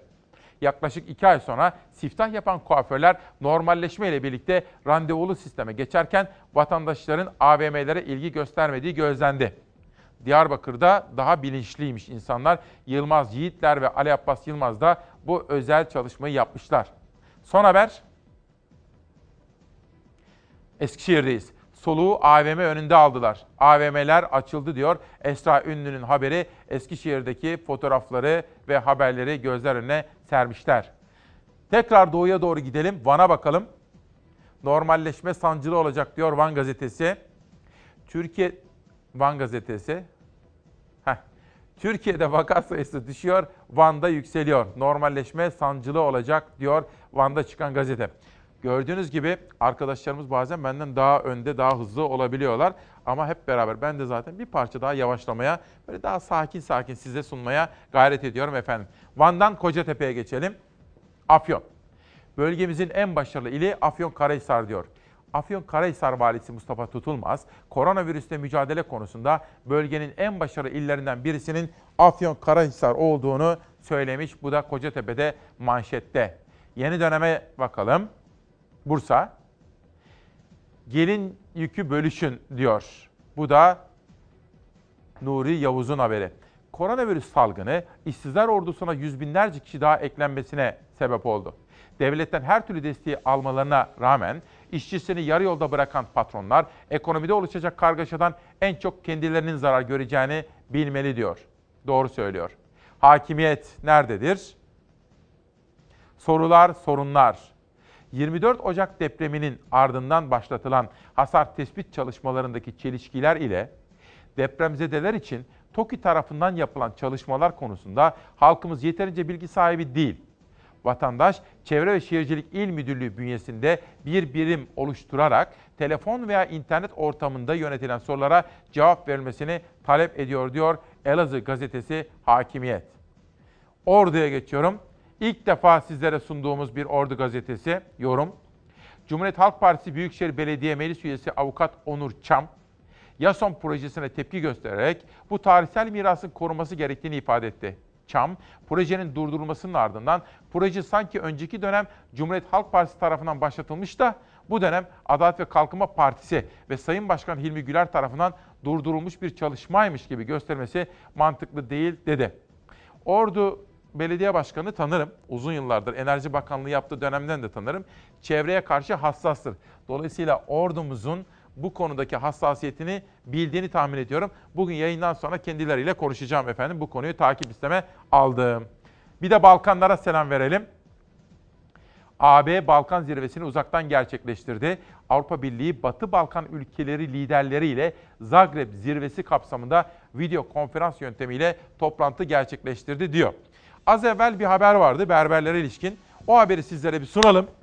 Dönüşte Ankara büromuzda Koray Aydın'la siyaset, darbe tartışmaları, kutuplaşma iddiaları, HDP ile İyi Parti arasındaki polemikler her birini konuşma fırsatı bulacağız. Haydi bismillah. Herkesin bir şekli değişmiş. Müşterilerimizin çoğu çığırından çıkmış bir şekilde geliyorlar. Ee, Ben çok heyecanlıyım aslında birçok bakım yaptıracağım ama bakalım saçlardan başlayacağız. Bütün müşterilerimiz arıyor. Yani bütün internetten her şeyi sipariş verebiliyorum diyor. Ama diyor sipariş veremediğim tek şey berberler. 50 gündür boş kalan randevu defterlerinin sayfaları dolarken fırçaya makasa hasret kalan saçların usta ellerle buluşması kolay olmadı. Çünkü en riskli alanlardan biri olduğu için kapatılan kuaför ve berberler ilk mesailerine bir dizi zorunlu kuralların gölgesinde başladı. Bakanlığımızın ve bizim derneğin uygulamasını istediği bütün uygulamaları yaptık. Örneğin e, tek kullanım önlükleri kullanıyoruz. Bir Covid bildirim tablomuz var. Bunu müşterilerimize okutup imzalatıyoruz. Tam 50 gün önce 5 müşteriye aynı anda hizmet verebilen bir kuaför salonuydu burası ancak yasağın bitiminin ardından başlanan ilk mesai gününde gördüğünüz gibi tek müşteriye randevu sistemiyle hizmet vermeye başladı. Saat aralıkları bırakarak bir müşteri bir müşteri alacağız. Zaten koltuk mesafelerimiz sosyal mesafeye çok uygundu. Bunu da üçte bir oranında düşürmüş olduk. Tek kullanımlık örtüler, havlular, el dezenfektanları ve sterilizasyon makineleri olmazsa olmaz maske eldiven. İşte bu ekipmanlar olmadan hizmet vermek de yasak. Her müşteriden sonra bütün alet ve edevatlarımızı koltuğumuza kadar her şeyimizi tekrar baştan sterilize ediyoruz. Kuaför salonları yiyecek içecek ikramında bulunamayacakları gibi bir süre daha makyaj, kalıcı makyaj ve cilt bakım hizmeti de veremeyecekler. Berberlerde de durum farksız. Artık öyle çat kapı tıraşa geldim devri sona erdi. Tıraş olmak için gelmeden önce en önemlisi randevu almanız gerekiyor. İçeride de değişiklikler var. Sadece tek müşteriye hizmet veriliyor. Şu anda tekim ve bakıyorum tertemiz. Yeni müşteri dışarıda bekliyor. Bir endişe duymuyorum. Berberlerdeki en büyük değişiklik sakal tıraşında. Yeni kurallara göre sinek kaydı tıraşına bir süre ara verildi. Berberler usturaya, tıraş köpüğüne, tıraş fırçasına veda etti. Sakal tıraşı yasaklandı. Ense fırçalarını kaldırdık. Sakal takımlarını kaldırdık. Ateş ölçümü, maske, eldiven kullanımı, randevu sistemi, tek kullanımlık örtüler gibi sosyal mesafenin korunması da olmazsa olmaz kurallardan. Ama kimi işletmeci bütçesine göre aldığı önlemleri de üst seviyeye çıkardı. Ozon makinesi aldık bir tane. Bütün salondaki mikropları öldürebilecek bir makine aldık. Müşteriler de işletmeciler de alınan tedbirler nedeniyle mutluydu ama bilim kurulu üyesi Profesör Doktor Alpay Azap uyardı. Risk hala çok büyük diyerek. Berberler ve kuaförler AVM'lerden de daha riskli yerler. Fön mesela çok kritik. Gerçekten virüsün havaya saçılmasını e, kolaylaştırabilir. Yine yıkama gibi işlemleri yine evimizde yapmakta fayda var. Ve buradan biraz siyasete ama çok hassas, hararetli polemikler var efendim. Onları da konuşmak istiyorum. Dün bir izleyenimden Trabzon'dandı galiba. Trabzon'dan bir mesaj gelmişti. Koray Aydın'la ilgili bir soru. Sonra ben de bir anons yapmıştım ve Türkiye'nin dört bir tarafından sorular yağmıştı Koray Aydın'a. Çünkü deneyimli bir siyaset adamı. Uzun yıllardır siyasetin için aslında bir devlet adamı. Bakanlık yapmış bir isim. Ve şimdi de İyi Parti'nin teşkilatlardan sorumlu ismi. Bu sabah İsmail Küçükkaya Demokrasi Meydanı'na katıldı. Sayın Bakan günaydın, hoş geldiniz. Nasılsınız? Günaydın. Teşekkür ediyorum İsmail Bey. Sağ olun. Siz nasılsınız? İyisiniz. Çok teşekkür ederiz. Sağ olun. Nasıl geçiyor efendim korona günlerinde? Ne yapıyorsunuz? Neler yapıyorsunuz evde ve partide? Yani şunu şunu söylemekte fayda var tabii bizim için çok farklı oldu. Ee, tabii çok dışarı çıkmamaya gayret ediyoruz. Böyle haftanın belli günleri ancak dışarı çıkabiliyoruz. Yani evde kaldığım zaman da daha önce yapamadığım birçok şeyi yaptım. Mesela ben de birikmiş çok resim vardı geçmiş hayatıma yönelik. Onları tasnif ettim. E, onların siyasi hayatta olan kısmını şimdi sosyal medya hesaplarımdan paylaşıyorum. Güzel, bir hatıra oluyor. E, insanlar da e, ilgi gösteriyorlar. Onun dışında kitap okuyorum. Yani fırsat buldukça iki tane torunum var. Onlar dışarı sokağa çıkma yasağının olmadığı günlerde bize geliyorlar. Onlarla vakit geçiriyorum. Dolayısıyla yani bu dönemde benim için ev hayatının mutlu bir şekilde yaşadığımı söyleyebilirim. Zaten düzenli yürüyen biriyim, düzenli spor yapan biriyim. Ondan iş geri kalmıyorum, onu aynen devam ediyorum. Ee, yavaş yavaş da hayatın e, bizimle ilgili o sıcak dönemine de yaklaştığımızı şimdiden görebiliyorum. Herhalde Haziran ayından itibaren bu daha net bir şekilde de ortaya çıkacak. Tabii tedbirlere bizim sıkı sıkı uymamız lazım. Gönül Hanım nasıl efendim? Kıymetli eşiniz? Valla o, o da yani bu işte hepimizden daha hassas. Yani evde neredeyse anayasamız var. Yani neyi yapacağımız, neyi yapmayacağımız kurallara bağlanmış e, vaziyette. E, kayınvalidem de biz de e, ona ayrı bir oda tahsis ettik. Pek yanına gidip gelmiyoruz. Uzak kalmaya dikkat ediyoruz. Ve var olan kurallara en iyi şekilde uymanın gayreti içerisindeyiz. Zaten evin patronu da eşim olduğu için onun uygulamalarının çok doğru bir şekilde yürüdüğünü söyleyebilirim. E zaten anayasaya, Gönül Hanım'ın yazdığı anayasaya riayet ediyorsanız sorun yok demektir. Yok problemi yok şimdilik. Tamam. Şimdi Sayın Bakan size birkaç çok temel konu var. Mutlaka sormak ve görüşlerinizi almak istiyorum. Bir tanesi yeni patladı bir tartışma. HDP ile İyi Parti arasında. Bir, bunu konuşmak istiyorum. İki, belediyeler yardım kampanyaları özellikle Ankara'da Mansur Yavaş'ın tabii elini kolunu bağlamak mı istiyorlar acaba? Özellikle şimdi Mimarlar Odası falan da devreye girdi. Temiz su içme hakkı var vatandaşlarımızın. Bunu engelleme hiç kimsenin hakkı yok. Bunu da sormak istiyorum. Bir darbe tartışması var. Bunu sormak istiyorum. Ama önce Sırrı Süreyya Önder'in bir açıklaması var efendim. Şöyle kısa 30 saniyelik bir video. Hazır mı arkadaşlar? İzleyelim Koray Aydın'a görüşünü soracağız. Dün e, bize aracı gönderen e, işte şurada kiminle çalışalım, nasıl çalışalım, şunu nasıl yapalım diye fikrimizi merak eden bir siyasal parti bugün bize koordinat biçemez. İyi Parti'yi kastediyorum. E, şurada duruyor, bizim nazarımızda şuradadır falan gibi bir şey diyemez. Bu saygısızlığı e, bugün yapabiliyorlarsa o gün bizim bu ilkesel e, şeyi dayatmış olmamamızda. Koray Aydın'a bunu sormak istiyorum. Şimdi Sırrı Süreyya Önder'in Ruşen Çakır'ın programında bir soru üzerine vermiş olduğu yanıt böyle. Siz nasıl yorumlarsınız? Ya önce şunu söyleyeyim. Bugün e, hemşeriler günü. Onların hemşeriler gününü kutluyorum. E, ve bu dönemde adeta sahada yani bir Mehmetçik gibi mücadele eden bütün sağlık çalışanlarımıza da Türk milleti adına teşekkürlerimizi, şükranlarımı sunuyorum. Hı hı. E, ve bu mücadele sırasında hayatını kaybeden sağlık çalışanlarımıza e, şehitlik payesi verilmesini biz parti olarak teklif etmiştik. E, Sayın Bakan sıcak bakmıştı. Ondan bu konuda bir adım atmasını bekliyoruz. Bir de bütün sağlık çalışanların bu ek ödemelerinin en üst e, perdeden e, verilmesinin onların bir hakkı olduğunu düşünüyoruz ve onların hakkını teslim etmek üzere bu sözlerimi söyleyerek e, konuya girmiş olayım. Şimdi tabii Sırrı Süreyya Önder tanınan bilinen bir figür. Kendisini nereden tanıyoruz? Yani kendisinin özellikle çözüm süreci dönemindeki aktivitesinin zirvede olduğu dönemden tan- tanıyoruz. Şimdi e, hatırlayın e, şeyde bir Yeşilköy mutabakatı vardı. Öcalan'ın 10 maddelik e, bildirisinin Dolmabahçe'de e, onlarca televizyonun önünde e, okuyan, onu Türk milletine duyuran, benim öyle Türk milletinin acı günü olarak gördüğüm, yani Öcalan'la yapılan anlaşmanın sözcülüğünü yapan bir kişidir Sırrı Süreyya Önder. E şimdi Sırrı Süreyya Önder'in bu sözden önce daha önce söylediği bir sözler, sözler de var.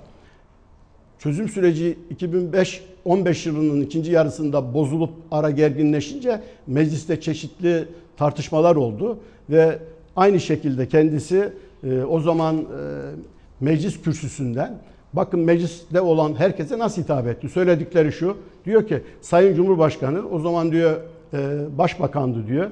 Beni aradı. Kandil'e gittiniz ne oldu diye sordu. Bunun devamını diyor mahkemelerde söyleyeceğiz diyor. Yani açıkça hem Sayın AK Parti Genel Başkanlığı hem de AK Partilileri tehdit ediyor. Devamında diyor ki onun için diyor Kandil bu, bunun devamını mahkemelerde söyleyeceğiz. Onun için Kandil'den talimat alan kimmiş? Kandil'e haber gönderen, ricacı gönderen kimmiş? Bütün bunları kaldırın dokunulmazlıklarımı mahkemelerde bunları konuşacağız diyor. Türkiye Büyük Millet Meclisi'nde söylüyor. Şimdi mahkemelerde ne konuştular onları bilmiyoruz. Ama şimdi aynı Sırrı Sıraya Önder de çıkmış benzer bir konuşmaya e, uygun olmayan bir tavırda diyor ki bize diyor aracı gönderen diyor işte bu sırada kiminle çalışalım, nasıl çalışalım, şunu nasıl yapalım ya böyle saçma sapan bir şey olabilir mi?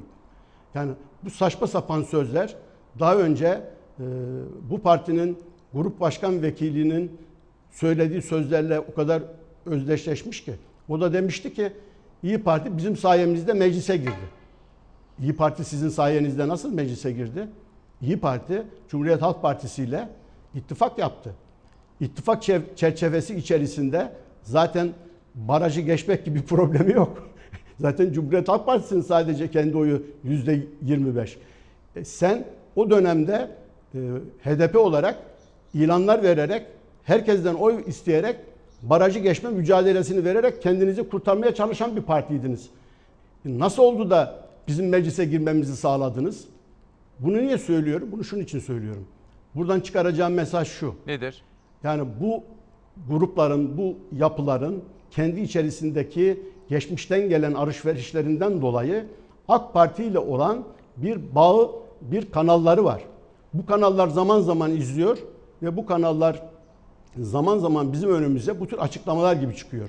Ne zaman İyi Parti yükselişe geçiyor, yaptığı toplumsal muhalefetle nasıl milletin sevgisini, muhabbetini kazanıyor, o zaman bu tür açıklamalar saçma sapan sözlerle e, gündeme getiriliyor ve kamuoyu bununla meşgul edilmeye çalışıyor. Bu sözlerin zerre kadar bir değeri yoktur. İyi Parti ne yaptığını bilen bir partidir. Tesadüflerle kurulmuş bir parti değildir. İdealize olmuş insanların kurduğu bir siyasi partidir. Ve mücadele ederek bugünlere gelmiş olan bir siyasi partidir. Alın teri var, emek var, gayret var. Güce kuvvete boyun eğmeyerek onun karşısına dikilen yiğit insanların şanlı bir mücadelesiyle bugüne gelmiş olan bir siyasal parti. Aslan. Dolayısıyla bunun önüne sanki AK Parti ile anlaşmalı bir şekilde aralarında oluşmuş olan bir trafikle bu sözlerin karşılıklı anlaşma çerçevesi içerisinde ben dile getirildiğini düşünüyorum ve bu sözleri hiç dikkate alıp aslında cevap vermeye bile gerek Peki. olmadığını düşünüyorum. Peki, bu konuda Sayın- genel başkanımız gerekenleri söylemiştir.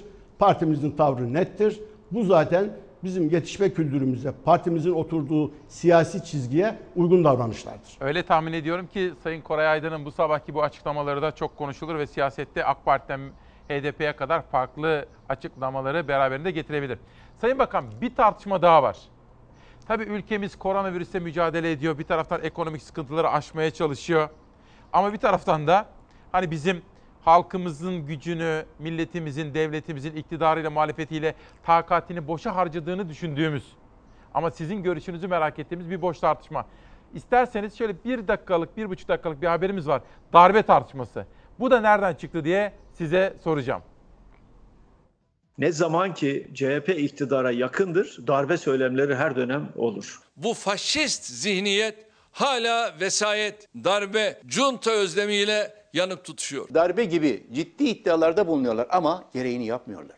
Adalet Bakanlığı seyrediyor. Savunma Bakanı seyrediyor. İçişleri Bakanı seyrediyor. Darbe iddiaları birer susturucu olarak kullanılıyor. Cumhurbaşkanı Erdoğan ve MHP lideri Bahçeli'nin muhalefeti ama özellikle de CHP'yi darbe çağrısı ve beklentisiyle suçlamasına yönelik sözleri siyasetin gündemi. Kılıçdaroğlu, Meral Akşener ve Ahmet Davutoğlu Cumhur İttifakı ortaklarına yüklendi. Darbeyi önleyeceklerse Hulusi Akar Bey Milli Savunma Bakanı yani darbeyi kim yapar? Yaparsa ordu yapar. Böyle bir olay varsa Hulusi Akar'ı alsın bir yerine başka birisini getirsin. Darbeyle ülkenin yönetimini gasp etme hevesiyle hareket edenler 15 Temmuz'da milletten aldıkları derse rağmen aynı yolda yürümekte ısrar ediyorlar. Darbe darbe darbe diye alevlendirilen bu e, konuyu vatandaşın gerçek sorunlarını konuşmamak için olduğunu düşünüyorum. CHP Grup Başkan Vekili Özgür Özel'in saray rejimine sonu geliyor cümlesiyle başladı tartışma.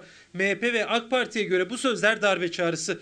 Bahçeli sosyal medyadan Cumhurbaşkanı kameralar önünde muhalefeti darbe beklentisiyle suçladı. Muhalefet ise Cumhur İttifakı'nı gündem değiştirmeye çalışmakla suçluyor. Bu ülkede Amerika Birleşik Devletleri buyurun çocuklar demeden darbe olmaz. Eski bir İçişleri Bakanı olarak söylüyorum. Bu CHP yönetimi ki yüzlerine demokrasi boyası sürerler, kafalarına özgürlük hunisi geçirirler, siyasetlerine zincir vurdururlar. Sonra da darbeyi çağrıştıran şifreli mesaj verirler. Tamamen yapay bir gündem. Ülkeyi yönetemiyorlar. Milyonlarca insanımız işsiz. Millet İttifakı ile beraber bu ülkeye demokratik parlamenter sistemi getireceğiz. Beyhude yere uğraşmayın. Türk milleti sizi ne o sandıktan çıkartır ne de sırtınızı yaslamaya çalıştığınız darbecilere meydanı bırakır. Bir maske bile dağıtamayan hükümeti eleştiriyorsunuz. Darbe girişimi var diye gürültüye getiriyorlar. Dolar 7 Türkleri geçmiş. Beceriksizlikleri açığa çıkmasın diye bize darbe yapılıyor diyorlar. Demokrasiyi getireceğiz. Bizim ordumuz yok. Bizim milletimiz var. Seçim, halk iradesi de en büyük irade. Kılıçdaroğlu darbe söylentilerine karşı sandığı işaret etti.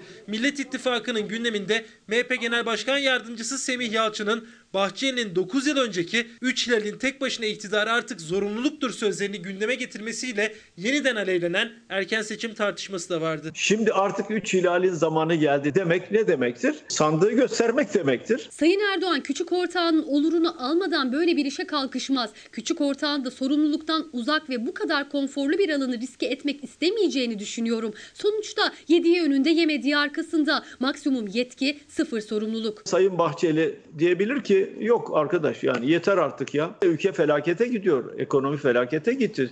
Artık milletin oyuna gidelim. Akşener Bahçeli erken seçim istemez dedi. Kılıçdaroğlu ihtimal dahilinde olduğunu söyledi. Koronavirüs gölgesinde darbe ve seçim tartışmasıyla siyaset hareketli. Ve Türk siyasetinin deneyimli ismine soralım. Sayın Bakan şöyle bir baktığınız zaman şimdi siz devlete de bakarsınız, partilere, Ankara'ya bakarsınız, orduya bakarsınız, sivil topluma. Siz bugünün konjonktüründe bir darbe ihtimali görüyor musunuz efendim?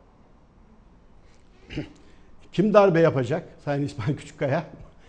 Yani şu, şu anda asker iktidarın kontrolü altında.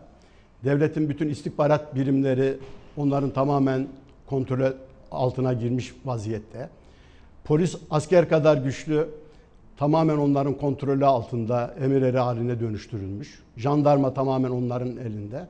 Belediyelerin zabıtalar mı gelip Türkiye'de ihtilal yapacak? Bugün devletin gücü ve kudretini e, kendi bünyelerinde oluşturarak kimseye nefes aldırmayan bir zihniyetin bugün bir darbe söylemine sığınıyor olmasının arkasında yani şu anda Türkiye'yi idare edememenin, ekonomiyi dibe vurdurmanın ve bu vir, koronavirüs döneminde bu yaş, yaşananlarla üstüne eklenmiş olan yeni sıkıntıların, yeni zorlukların girdabı içerisinde adeta debelenirken nefes almak için yani bir darbe söylemi ortaya çıkararak bunu Türkiye'nin gündemine götürüp tartışma ortamı yaratmaya çalışması onlar için bir stratejik hamledir. Gündemi değiştirmek, var olanları konuşmak değil. Ya şu anda 10 milyon hanenin etkilendiği bir sıkıntı içerisindeyiz. Yani 7 milyon insan bir şekilde işlerini bıraktı bu ülkede. Ve şu anda evine ekmek götüremeyen insanların olduğu ve bunların çığlıklarının çığ gibi büyüdüğü bir ülke şartları içerisinde yaşıyoruz. Bunları konuşmayalım, bunları dile getirmeyelim. Vatandaşın sıkıntısını, ızdırabını bir kenara koyalım. Darbe yapma silahlarının tamamı elinde olan bir iktidarın ya bu ülkede muhalefet darbe mi yapacak gibi saçma sapan bir söylemine bağlı kalarak bunları tartışalım. Bunlarla geçirecek zamanımız yok. Biz milletimize hizmeti esas alan bir siyasi anlayışı temsil eden bir parti olarak şu anda vatandaşımızın belki de tarihinin en sıkıntılı dönemini yaşadığını düşünüyoruz. Yani bunları laf olsun diye söylemiyoruz. Yani halkın içinde olan insanlar olarak şu anda yardımlar gündeme geldiğinde insanların açız diye feryatlarını duymak, yardım alabilmek için o gayretlerini görmek, insanların ağlayarak, gözyaşı dökerek bir şey ister hale dönüşmesi, onların kişiliğinin, kimliğinin nasıl erozyona uğradığının ve fukaralığın ve yokluğun insanları nasıl esaret altına soktuğunu göstermesi bakımından bugün yaşadığımız şartlar hakikaten çok önemli şartlar. Türkiye'nin gündemi bunlar. Darbe, Türkiye'de darbe yapacak bir güç kuvvet yok. Darbeyi eli silahlı parti, şu andaki ülkeyi yöneten partinin yandaşları karşısındakilerini tehdit eder hale gelmişler. Karşısındaki toplumu sindirmeye yönelik. Onların elindeki gücü kuvveti de yok, ede, yok ederek tamamen teslim alarak muhalefetsiz bir yapı meydana getirmeye çalışıldığı bir Türkiye şartlarında tutup da darbeyi konuşmak ancak iktidarın isteyebileceği bir şeydir. Peki. Zaten o da şu anda istediğini uyguladığını ve bunun Türkiye gündemine getirerek böyle bir tartışma yaptığını düşünüyorum. Bu konuda söyleyecek bir söz yok. Peki. Şu anda devletin gücü ve kuvveti elinde bulunduranların böyle bir şeye sığınarak bundan medet ummaları nasıl dara düştüklerini, nasıl parti olarak küçüldüklerinin gösteren ibretlik bir olay olarak da böyle hafızamıza yerleştirelim. Sayın Koray Aydın, sizi ilk selamladığımda tam 9'da bu koronavirüs siz ne yapıyorsunuz evde, Gönül Hanım ne yapıyor filan demiştim. Siz de demiştiniz ki eski fotoğraflara, eski albümlere bakıyorum. Perşembe ya da Cuma günü sizin Twitter hesabınızda bazı fotoğraflar gördüm. Trabzon'daki sizin gençliğinizde Ülke Ocakları gençliğinden geliyorsunuz. Bunu niye söylüyorum? Sayın Evet. Devlet Bahçeli'nin eski tarihli bir açıklaması var. Ama MHP'deki dinamikleri çok iyi biliyoruz. Semih Yalçın'ın bunu Sayın Bahçeli ile konuşmadan paylaşmış olma ihtimalini sıfır görüyorum. Ki Sayın Bahçeli'nin özel kalem müdürü de aynı paylaşımı tekrar etti. Ama size şunu sormak istiyorum. Ta Trabzon Ülke Ocakları'ndan gelen birisi ve Sayın Bahçeli'yi de o harekette çok iyi bilen birisi olarak soruyorum, sormak istiyorum. Sizi esas davet etmemdeki sebep bunu öğrenmek istememdi esas. Bir tanesi de buydu. Şu, Sayın Bahçeli'nin aslında 2011'de ilk defa dile getirdiği fakat bugünlerde yeniden dolaşıma sunulan 3 hilalin tek başına iktidara gelme zamanı gelmiştir mealindeki açıklamalar ne anlama geliyor efendim? E, tabii bunlar tesadüfen yapılmış açıklamalar değil. Yani ta 2011'de söylenmiş olan sözlerin Sayın Semih Yalçın tarafından açıklanıyor olmasının aslında verdiği mesajlar var. Tabii bu, bu mesajlar hangi ihtiyaçtan doğmuştur? Ona bakmak lazım. E, AK Parti içerisinde ve onların e, Merkez Karar Yönetim Kurulu'nda hem bir önceki dönem hem de bu son toplantılarında e, bu mevcut tek %50 artı 1'e dayanan sistemden vazgeçerek en çok oy alan partinin Cumhurbaşkanı olabileceği bir yapının iddiası yerinde bir çalışmanın yapıldığını ve bununla ilgili heyetler kurularak bu çalışmanın sürdüğünü herkes biliyor. Şimdi diyeceksiniz ki mantıksal olarak bakıldığında ya böyle yüzde kırka en çok oy alan seçilsin şeklinde bir yapının bu mevcut siyasi yapı içerisinde partilerin oy alarak pek yapılmasının, hayata geçirilmesinin mümkün olamayacağı gözüküyor. O zaman e, yaprağı çevirip ikinci sayfasına baktığında da yani bu çalışmanın acaba ben bu sistemden %50 artı 1'den tekrar Cumhurbaşkanı seçilemem. E, dolayısıyla yani güçlendirilmiş parlamenter sisteme geçebilir miyiz? Bununla ilgili bir çalışma yapabilir miyiz diye perde arkasında esas böyle bir çalışmanın e, yapıldığını ve sürdürüldüğünü şahsen ben düşünüyorum. E, olaya öyle bakıyorum.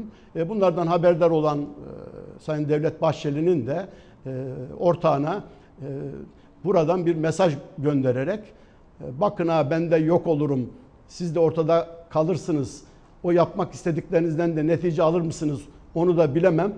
Ortada kalma ihtimalinizin olduğunu unutmayın diyerek karşılıklı mesaj göndermiştir.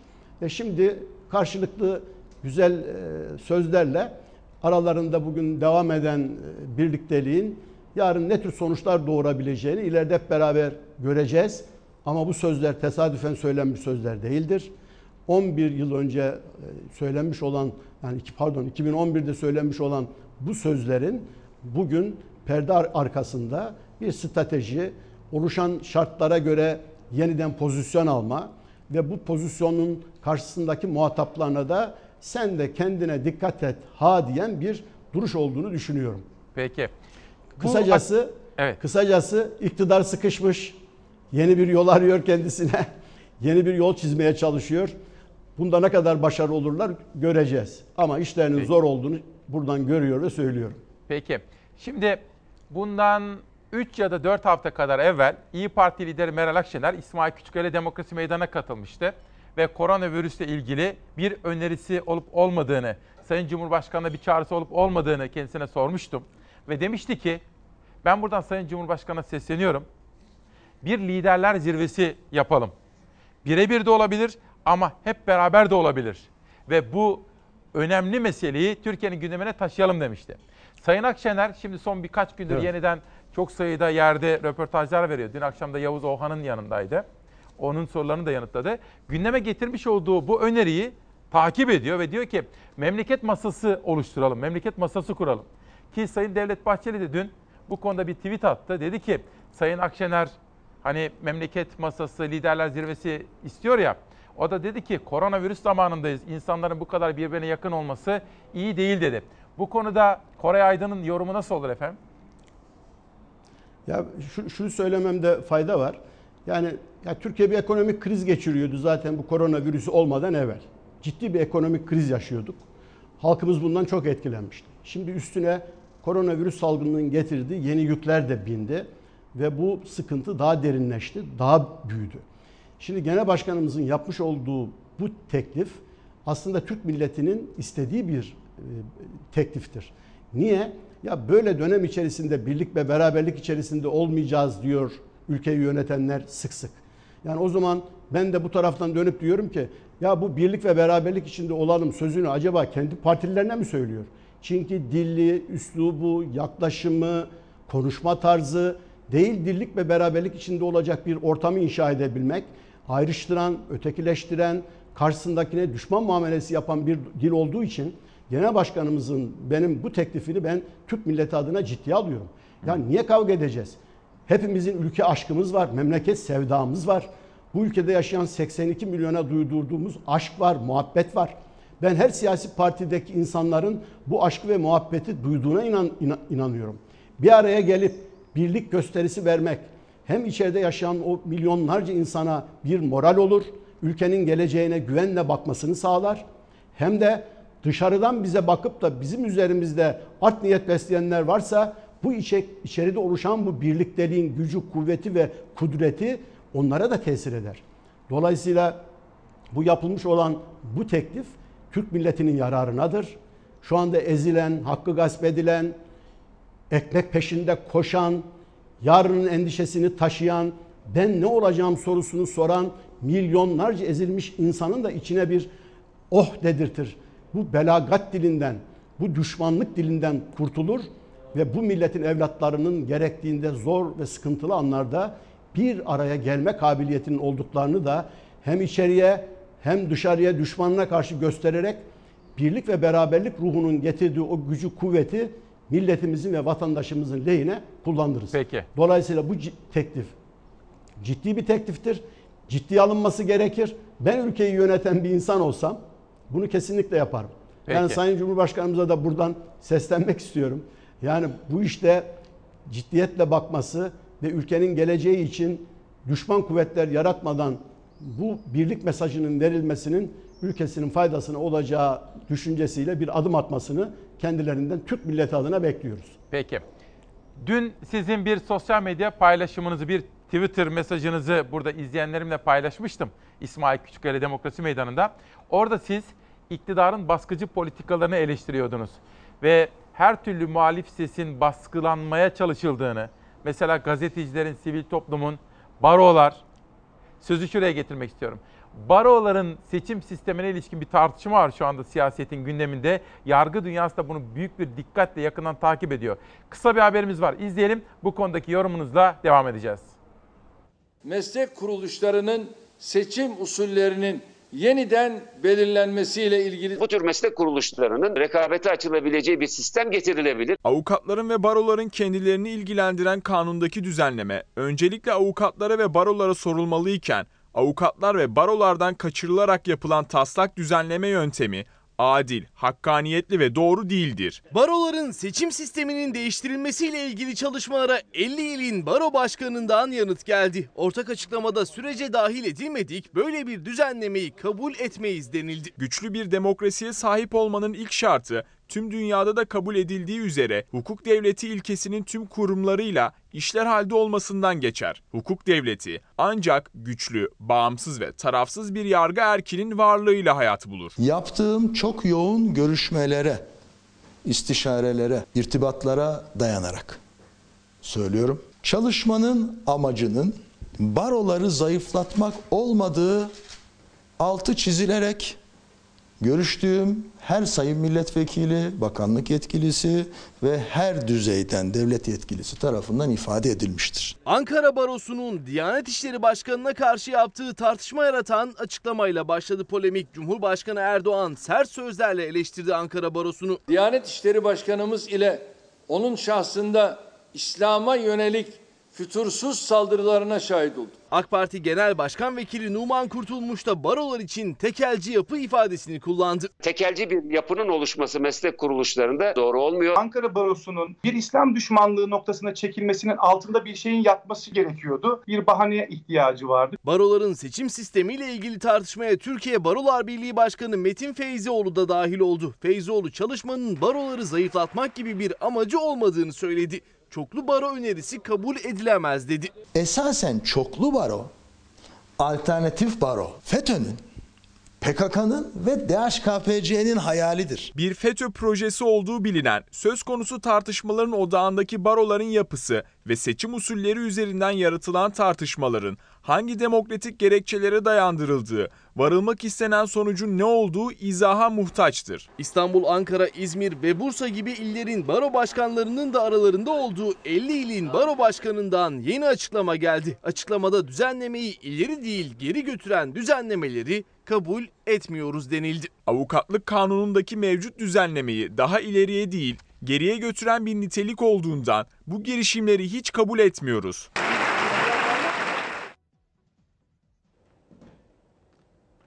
Ve Koray Aydın canlı yayınımızda Ankara büromuzda konuğumuz. Sayın Koray Aydın ne diyorsunuz efendim bu barolarla ilgili tartışmaya nasıl yorum getirirsiniz? Ya şimdi şöyle söylemekte fayda var.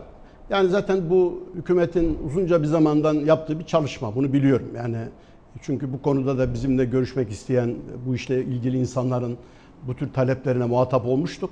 Ee, Böyle bir çalışmanın Bir altyapısının olduğunu Koray Bey. bil- biliyorum. Bir dakika efendim. Bir teknik bir sorun var. Yönetmenim beni uyarıyor. Bir haber izleyelim. Arınç bir dakika. Tweetleri verin. Teknik arkadaşlarım o aksaklığı gidermeye çalışa dursunlar. Koray Aydın'ın sözünü balla kesmiş olayım.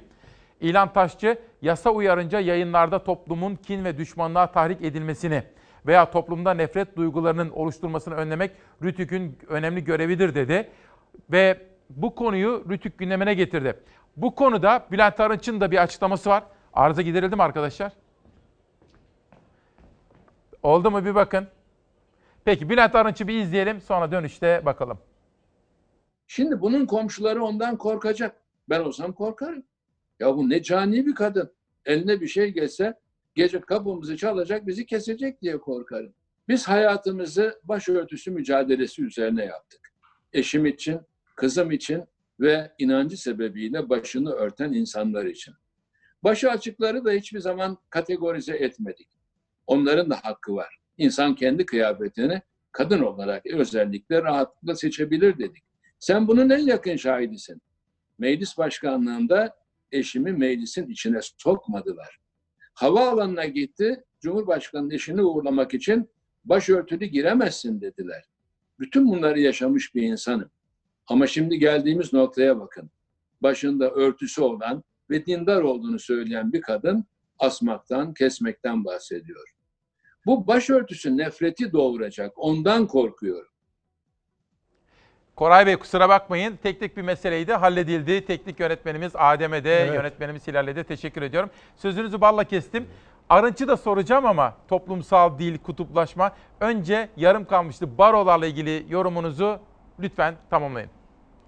Evet yani daha önceden e, bu işle ilgili bir çalışma yapıldığını biliyoruz. Haberimiz vardı.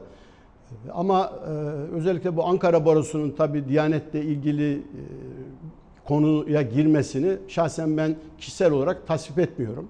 Yani kendi alanları değil, böyle alanlar içerisinde yani dini ve mukaddesatları yöneten bir kuruma karşı bu tür bir söylemle hitap etmek doğru değil. Ama onu bir kenara koyalım. Onu pane edilerek e, böyle bir işin gündeme getirilmesi için zaten fırsat kullanılıyordu. Bu fırsat yakalandı ve bunun e, gereğini yapmak üzere harekete geçeceklerini şimdi görüyor ve gözlemleyebiliyoruz. Hedef alınanlar ne? Yani sivil toplum örgütleri, meslek kuruluşlarının tamamı. Buradan ne çıkarıyoruz? Yani dışarıda onlara muhalefet ettiklerini düşündükleri bütün sivil toplum mekanizmalarını ve e, bütün sendika, kurum, her türlü oda üzerinde kurdukları tahakkümü bu alana da taşıyarak bu alanı da stabilize edecek bir adım attıklarını düşünüyorum.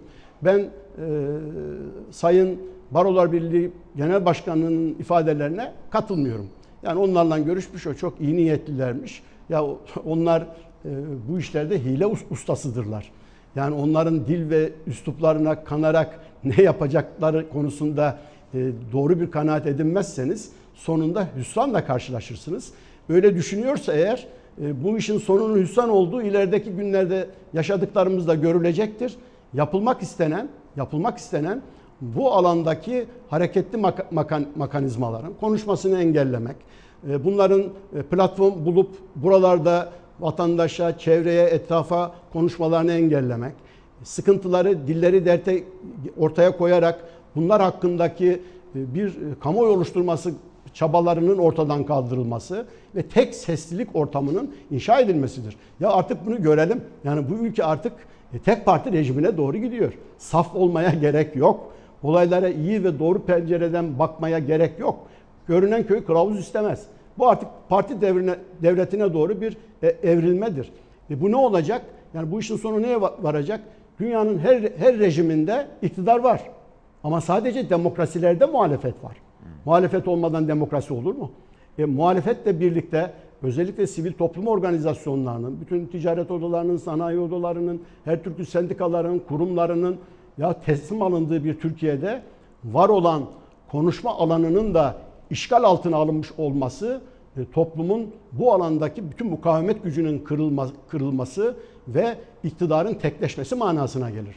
Zaten e, muhalefete karşı takılan tavır, tutum, onları düşman kuvvetleri ilan etmesi, geride baktığımız süreçte terörist demesi, başka FETÖ'cü demesi, neyse onun e, geçerliliği kalktı.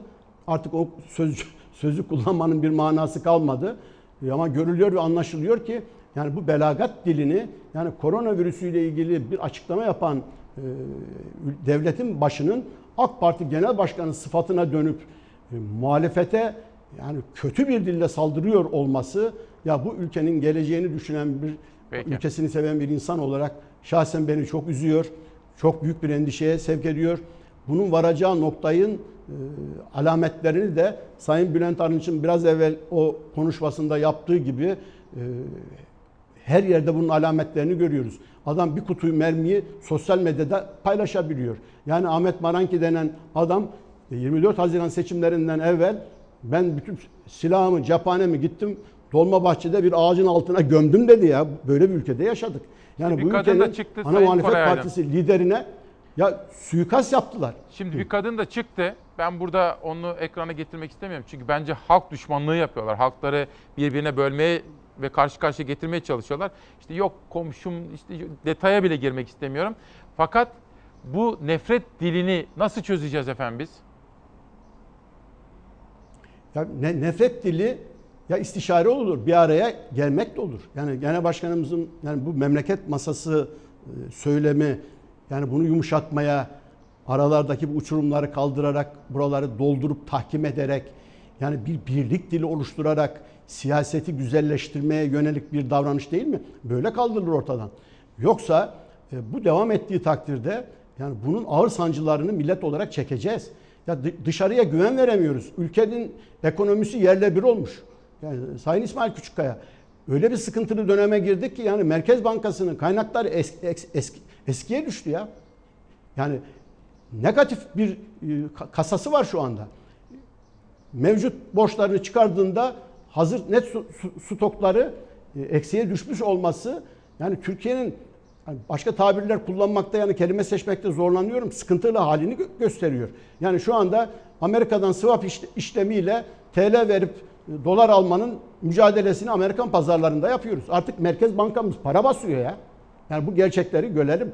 Yani bu gerçekler ışığında yani ihtiyat akçesini harcamış Merkez Bankası eksiye düşmüş bir yapıda düşman kuvvetler rolünü oynayarak bu ülkenin geleceğini inşa edemeyiz. Yani sayın iktidar mensupları bu ülke hepimizin. Muhalefet olarak bizim de sorumluluklarımız var. Ülkeye olan aşkımız, muhabbetimiz biz ülkeyi yönetenlere çelme olmaz. İtici güç olur, yardım olur, el ele vermek olur. Sıkıntılı anlar böyle geçilir. Yani Atatürk'ün Kurtuluş Savaşı'nda hı hı. Kurtuluş Savaşı'ndan kazanıldıktan sonraki süreçte herkesi kucaklayan, bir araya getiren, devlet ve millet olma duygusunu onlara aşılayan o geniş sevgisini ve muhabbet ikliminin yeniden inşa edilmeye ihtiyacı var bu ülkede. Peki. O bakımdan yani bunlar böyle sıradan konup geçiştirilecek konular değil. Ülkemizin bu manadaki bu belagat dilinin bizi bir felakete götürdüğünü hep birlikte görelim. Ona göre bir tavır ve pozisyon alalım. Sayın Koray Aydın aslında o kadar net açıklamalarınız var ki öyle zannediyorum bugün siyaset dünyası bunları çok konuşacaktır. Ama sizi bir süre daha tutmak istiyorum. Şimdi bir reklam molasına gideceğim. Dönüşte belediyeleri konuşmak istiyorum. Belediyelerin yardım kampanyaları. Tabii. Mesela Ankara'da zehirli borular değiştirmek isteniyor. Fakat acaba neden engelleniyor? Bunu konuşmak istiyorum. Askıda faturalar var. Veresiye defterleri Mansur Yavaş'ın Pek çok belediye böylesine kampanyalarla yoksulun yanında yer almaya çalışıyor. Bunları konuşmak istiyorum.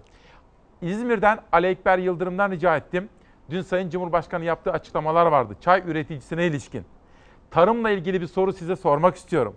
Esnafa ilişkin bir soru size sormak istiyorum ama önce bir reklama gidiyoruz.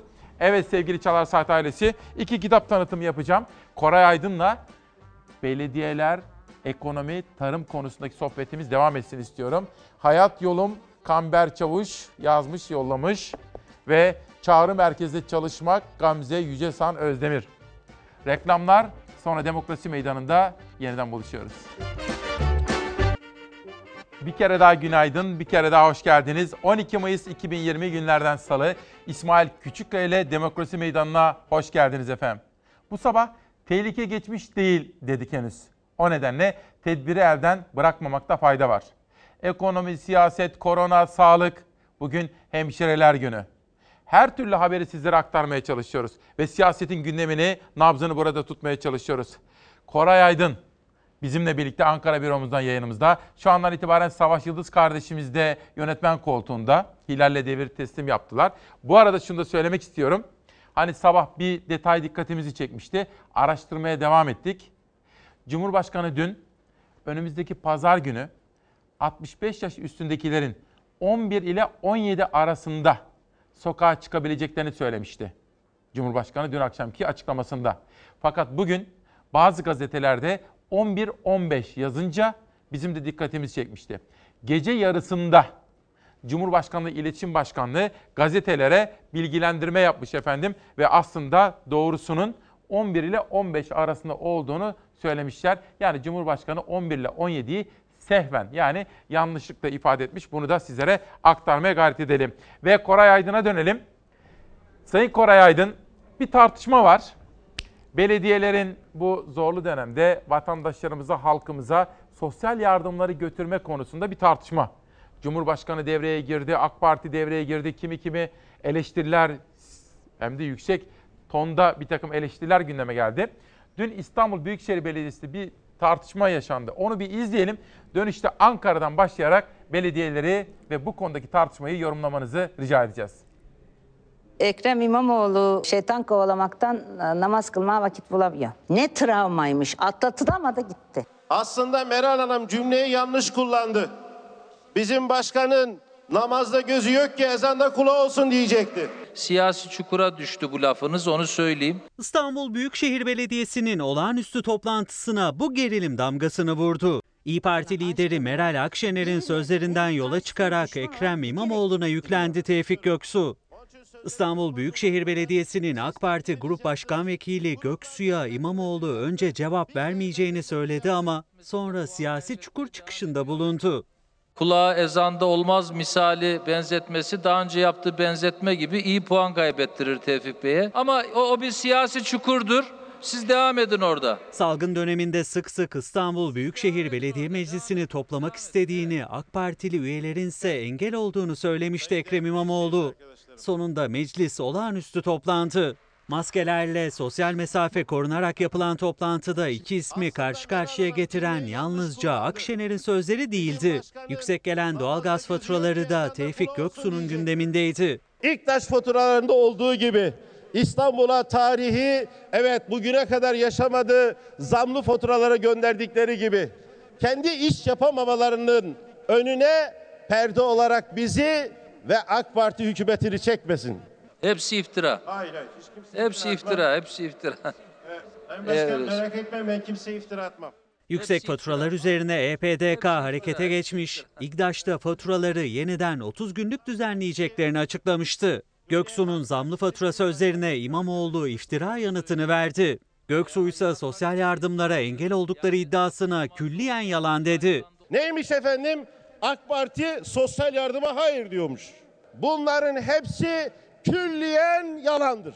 Salgınla mücadele nedeniyle bütçede yaşanan sıkıntıyı giderebilmek için İmamoğlu 4 milyar 200 milyon liralık borçlanma yetkisi istedi. AK Partili meclis üyelerinin oylarıyla bu rakam 648 milyon liraya indirildi. Özellikle Cumhuriyet Halk Partisi temsilcileri ve Büyükşehir Belediye Başkanı oldu bittiyle bir mahalle baskısıyla bizi gerçekten İstanbul'un geleceğini karartacak kararlar almamıza teşvik ediyorlar. Kimseden bir sadaka istemiyoruz. Gönlüm isterdi ki bugünkü kararlar siyasi bir karar olmasın. Duran Kabataş, Mahmut Bey metro hattı inşaatının yeniden başlaması için de yurt dışından kredi bulmuştu İmamoğlu. 73 milyon euroluk dış borçlanmaya gidilmesi oy birliğiyle kabul edildi. Başakşehir Kayaşehir metro hattı inşaatı ise Ulaştırma ve Altyapı Bakanlığı'na devredildi. Devletin kamu üzerinden, İller Bankası üzerinden 100 milyon euro civarında bir destek vermesi halinde hızlı bir şekilde biz burayı bu senenin sonuna bu senenin sonuna yani yetiştirebileceğimizi ilettik. Ama devletin resmi makamları ve kamu bankaları bize bu konuda kredi vermeme konusunda beyan et, beyanda bulunmuşlardır. Fark etmez o da yapsa devletin, bu da yapsa devletin. Kim yaparsa yapsın. Bizim isteğimiz oydu. Zevkle bu işin yapılması için işbirliğine varız. Peki Koray Aydın acaba ne düşünüyor? Sayın Koray Aydın, siz de desteklediniz. İşte Mansur Yavaş'ı, Zeydan Karalar'ı, Ekrem İmamoğlu'nu, Tunç Soyer'i, pek çok belediye başkanı Millet İttifakı'nın adayları olarak geldi. Onlar aslında Millet İttifakı'nın başkanları. Bu tartışmaları nasıl değerlendiriyorsunuz efendim? İsmail Bey önce Gönül Hanım'ın size selamlarını iletmiş olayım. Çok sağ ol. Ee, onunla başlayayım. Ee, önce şunu, şunu ifade edeyim. Ya benim herhalde bu dönem 5. dönemim me- mecliste 5 dönemdir görev yaptım. E tabii bu arada bütün mali seçimleri de yaşadık.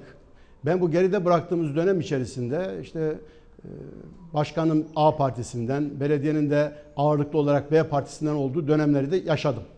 Ben böyle bir şey hiç görmedim. Böyle bir şey tanıklığım yok. Aşağıda çok güzel bir birleşmeyle e, o ilin, o ilçenin menfaatleri üzerinde birleşilir ve gereken yapılırdı.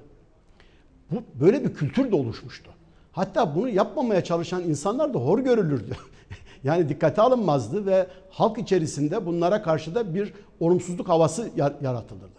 İşte biraz önce bahsettiğimiz o dilin, o ayrıştırıcı üslubun, düşman kampları oluşturmanın getirdiği noktanın bunun taraflarına değil, özellikle vatandaşa ve halka ne kadar olumsuz yansıdığını, onların ekmeğiyle oynandığını, onların aşıyla oynandığının görülmesi bakımından ibretlik olaylardır.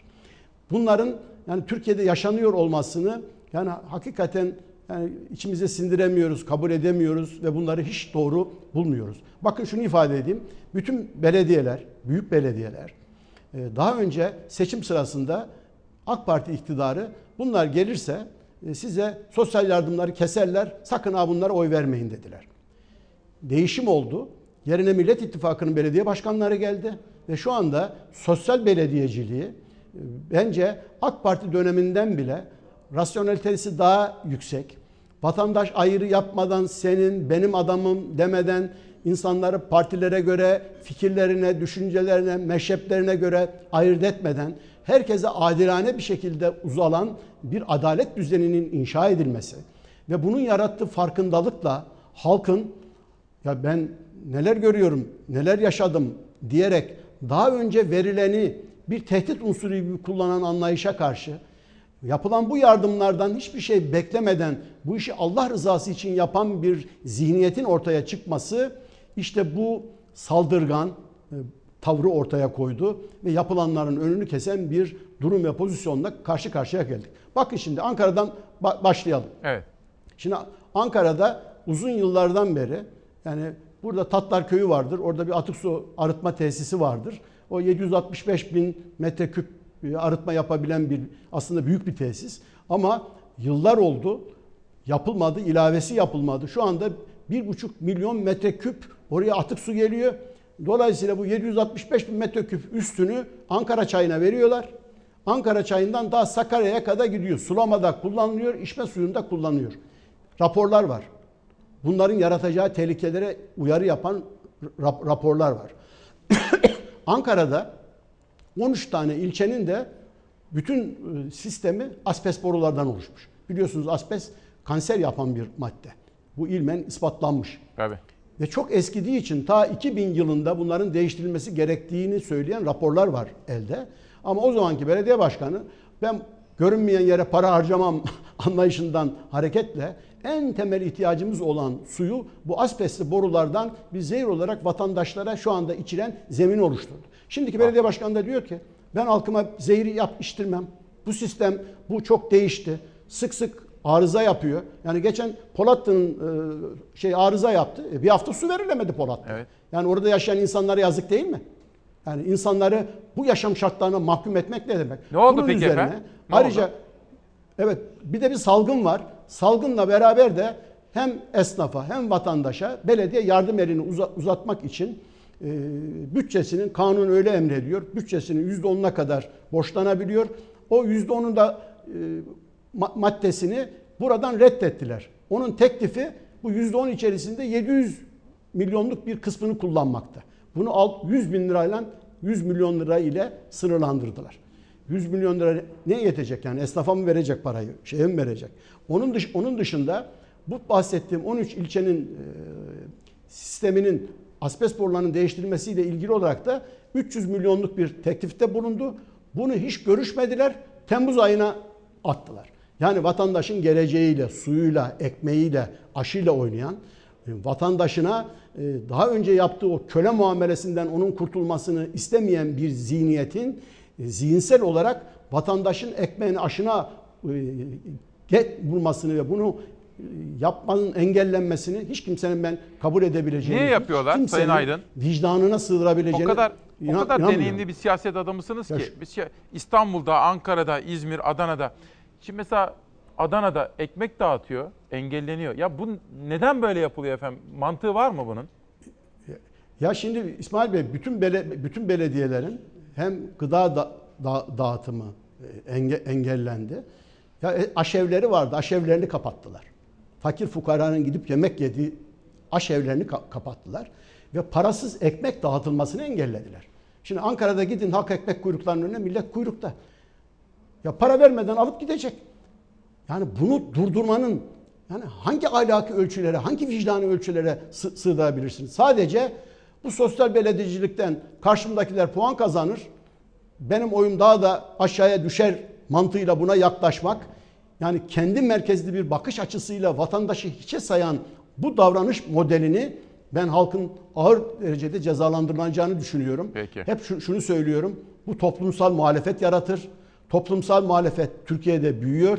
Hakkı yenenler, gasp edilenler, zalim ve zulüm bir düzen altında ezildiğine inanan milyonlarca insanlar seçim gününü bekliyor. Ben bu önümüzde olacak seçim gününün e, iktidarın yani büyük bir darbe yiyerek bundan çıkacağını düşünüyorum ve her yerde de söylüyorum. Bana göre AK Parti dönemi kapanmıştır. Sadece günü belli değildir. Ne yaparsa yapsınlar. Bu zulme dayalı bu yapıyı sürdürdükleri müddetçe büyüyen toplumsal muhalefetin ve emekleri ve hakları gasp edilen insanların o fısıldaşarak kendi arasında kurdukları bağ ve köprünün nelere kadir olduğunu, nelere biz, bizi karşılaştırdığını önümüzdeki günlerde hep beraber yaşayacağız ve Koray Bey. göreceğiz. Şimdi Bir şey daha söyleyeyim. Ya Evet. İstanbul'da Sayın İmamoğlu. Hı. Yani askıya çıkarın faturalarınızı ödettireceğim dedi. Ya adamın sitesine troller hücum etti, çökertmeye çalıştılar ya. Ya böyle bir zulüm düzeni olur mu? Yani elektrik faturasını, su faturasını e, ödenecek insanlara karşı yapılmış olan bu tavrı neyle anlatabiliriz yani? İşte bu düşmancı tavır, bu ayrıştırıcı ortamın meydana getirdiği, bu araya set ve duvar örülmüş olan yapının Türk milletinin geleceğini biz karartacağına inanıyoruz. Onun için de güçlendirilmiş ve kuvvetlendirilmiş parlamenter sisteminde Türkiye'nin kurtuluşu olduğuna inanıyoruz. Peki. Şimdi Sayın Koray Aydın biz dün akşam da öyle Sayın Cumhurbaşkanı bu pandemi yani salgın zamanında ulusa sesleneceği zaman çok daha büyük bir dikkatle takip ediyoruz. Elimizde notlar, kağıt kalem ve not alıyoruz. Geçtiğimiz haftalarda iki konuşmasından üzülmüş ve kırılmıştık. Hani tam pandemiyle ilgili, salgınla ilgili konuşuyor, notlarımızı aldık, aldık, aldık. Biz de bunları uyarmamız ve topluma yansıtmamız gerekiyor. Fakat bir yerinde çok sert bir üslup takılmaya başlıyordu Sayın Cumhurbaşkanı. Biz de diyorduk ki ya bu özel bir zamanlar, zor zamanlar ve böylesine zamanlarda kenetlenmemiz gerekir. Fakat dün dün farklı bir şey oldu. Şaşırdık. Şaşırdığımız kadar da sevindik. Sizin yorumunuzu almak için önce Sayın Erdoğan'ın sesini dinletmek istiyorum.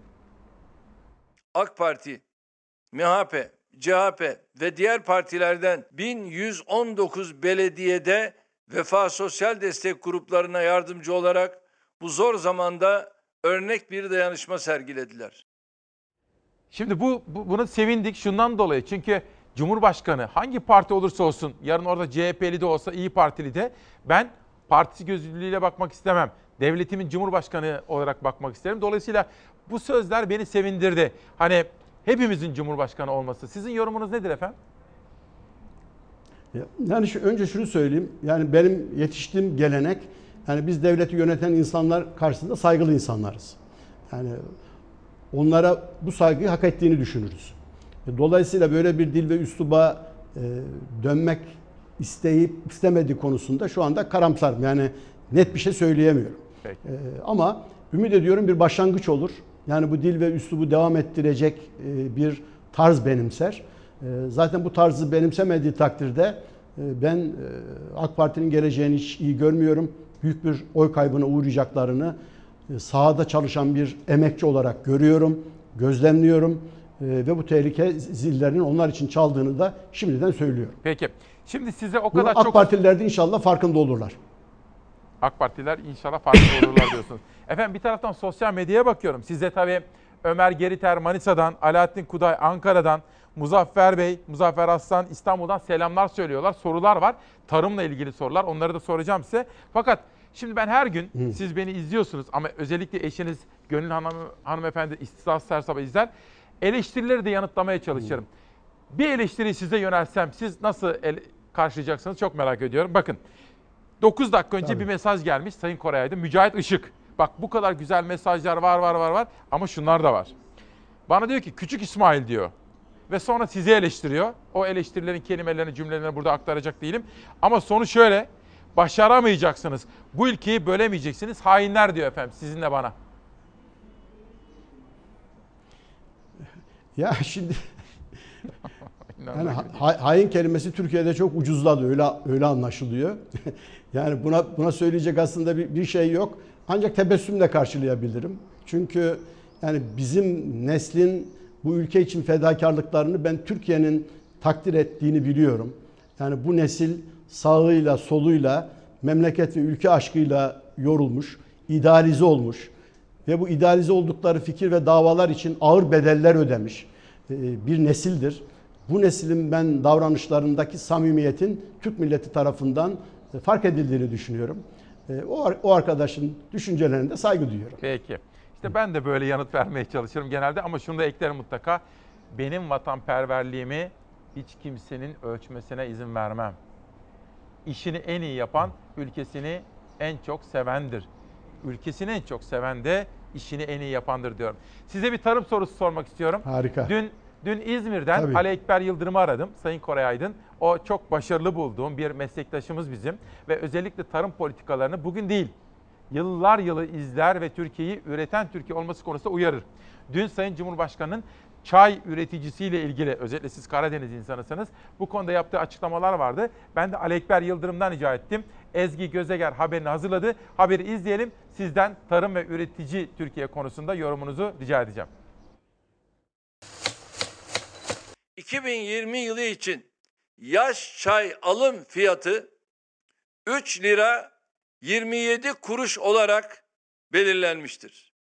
Bu rakam 13 kuruşluk destekleme ile birlikte kilogramda 3 lira 40 kuruşa karşılık gelmektedir. Açıklanan bu fiyat da üretici açısından bir hayal kırıklığı oldu. Cumhurbaşkanı Erdoğan yaş çay alım fiyatını 3 lira 27 kuruş olarak açıkladı.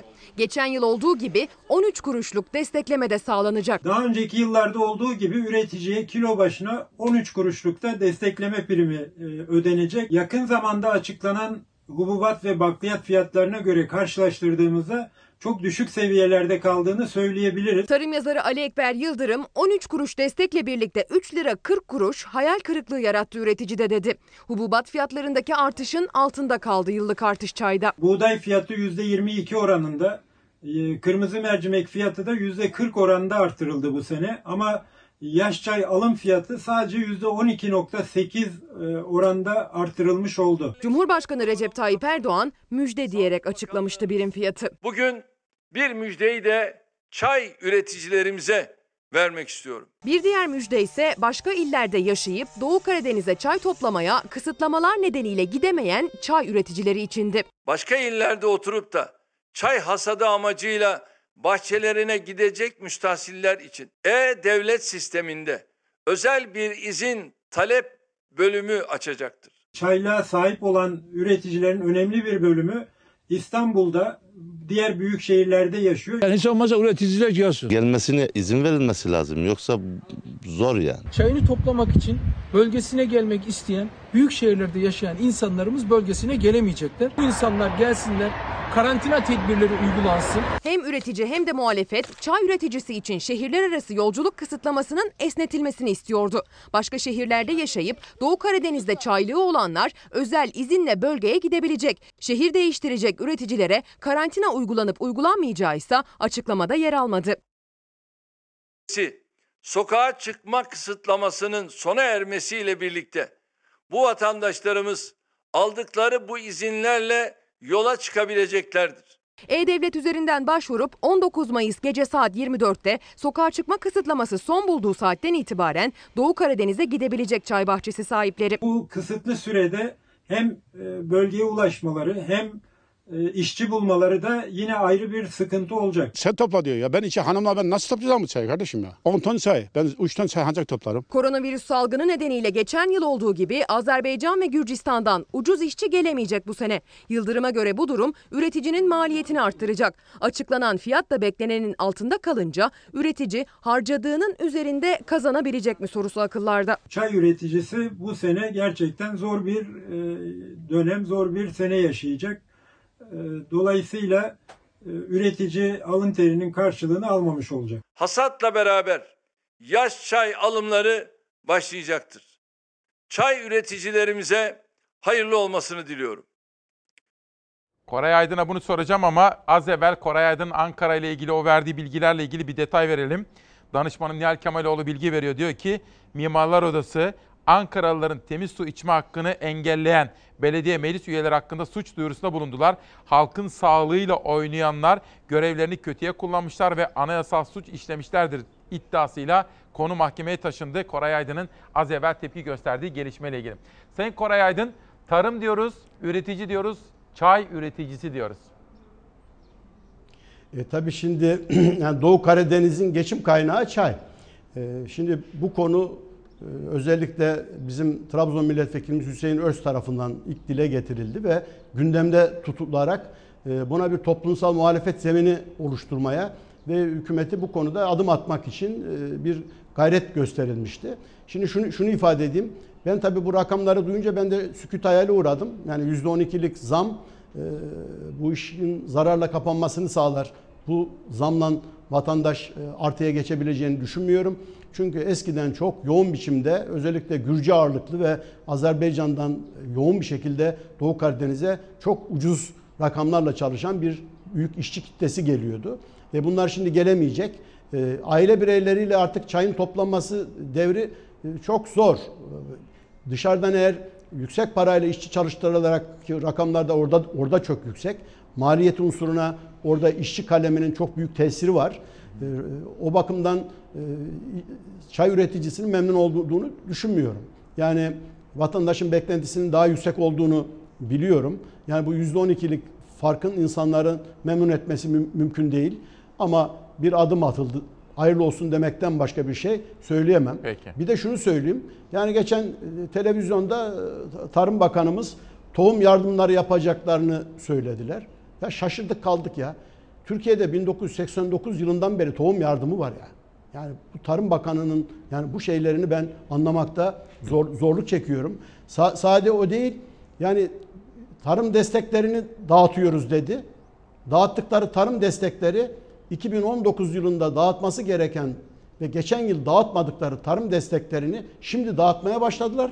Sanki yeniymiş gibi konuşarak vatandaşa böyle bir algı yaratmaya çalışıyorlar. Hayır, dağıttıkları 2019 yılında ödemedikleri ekonomik sıkışıklıktan dolayı destekleri bu yıl içerisinde e, dağıtıyorlar. Sadece sadece şunu söyleyebilirim. Yani bu tarım kredi kooperatifleri ve Ziraat Bankası'nda çiftçiye minimum bir %25 kredi genişlemesi ya- yaratılması, o insanların bulundukları yerlerde kalmalarına imkan vermesi açısından Peki. çok önemlidir.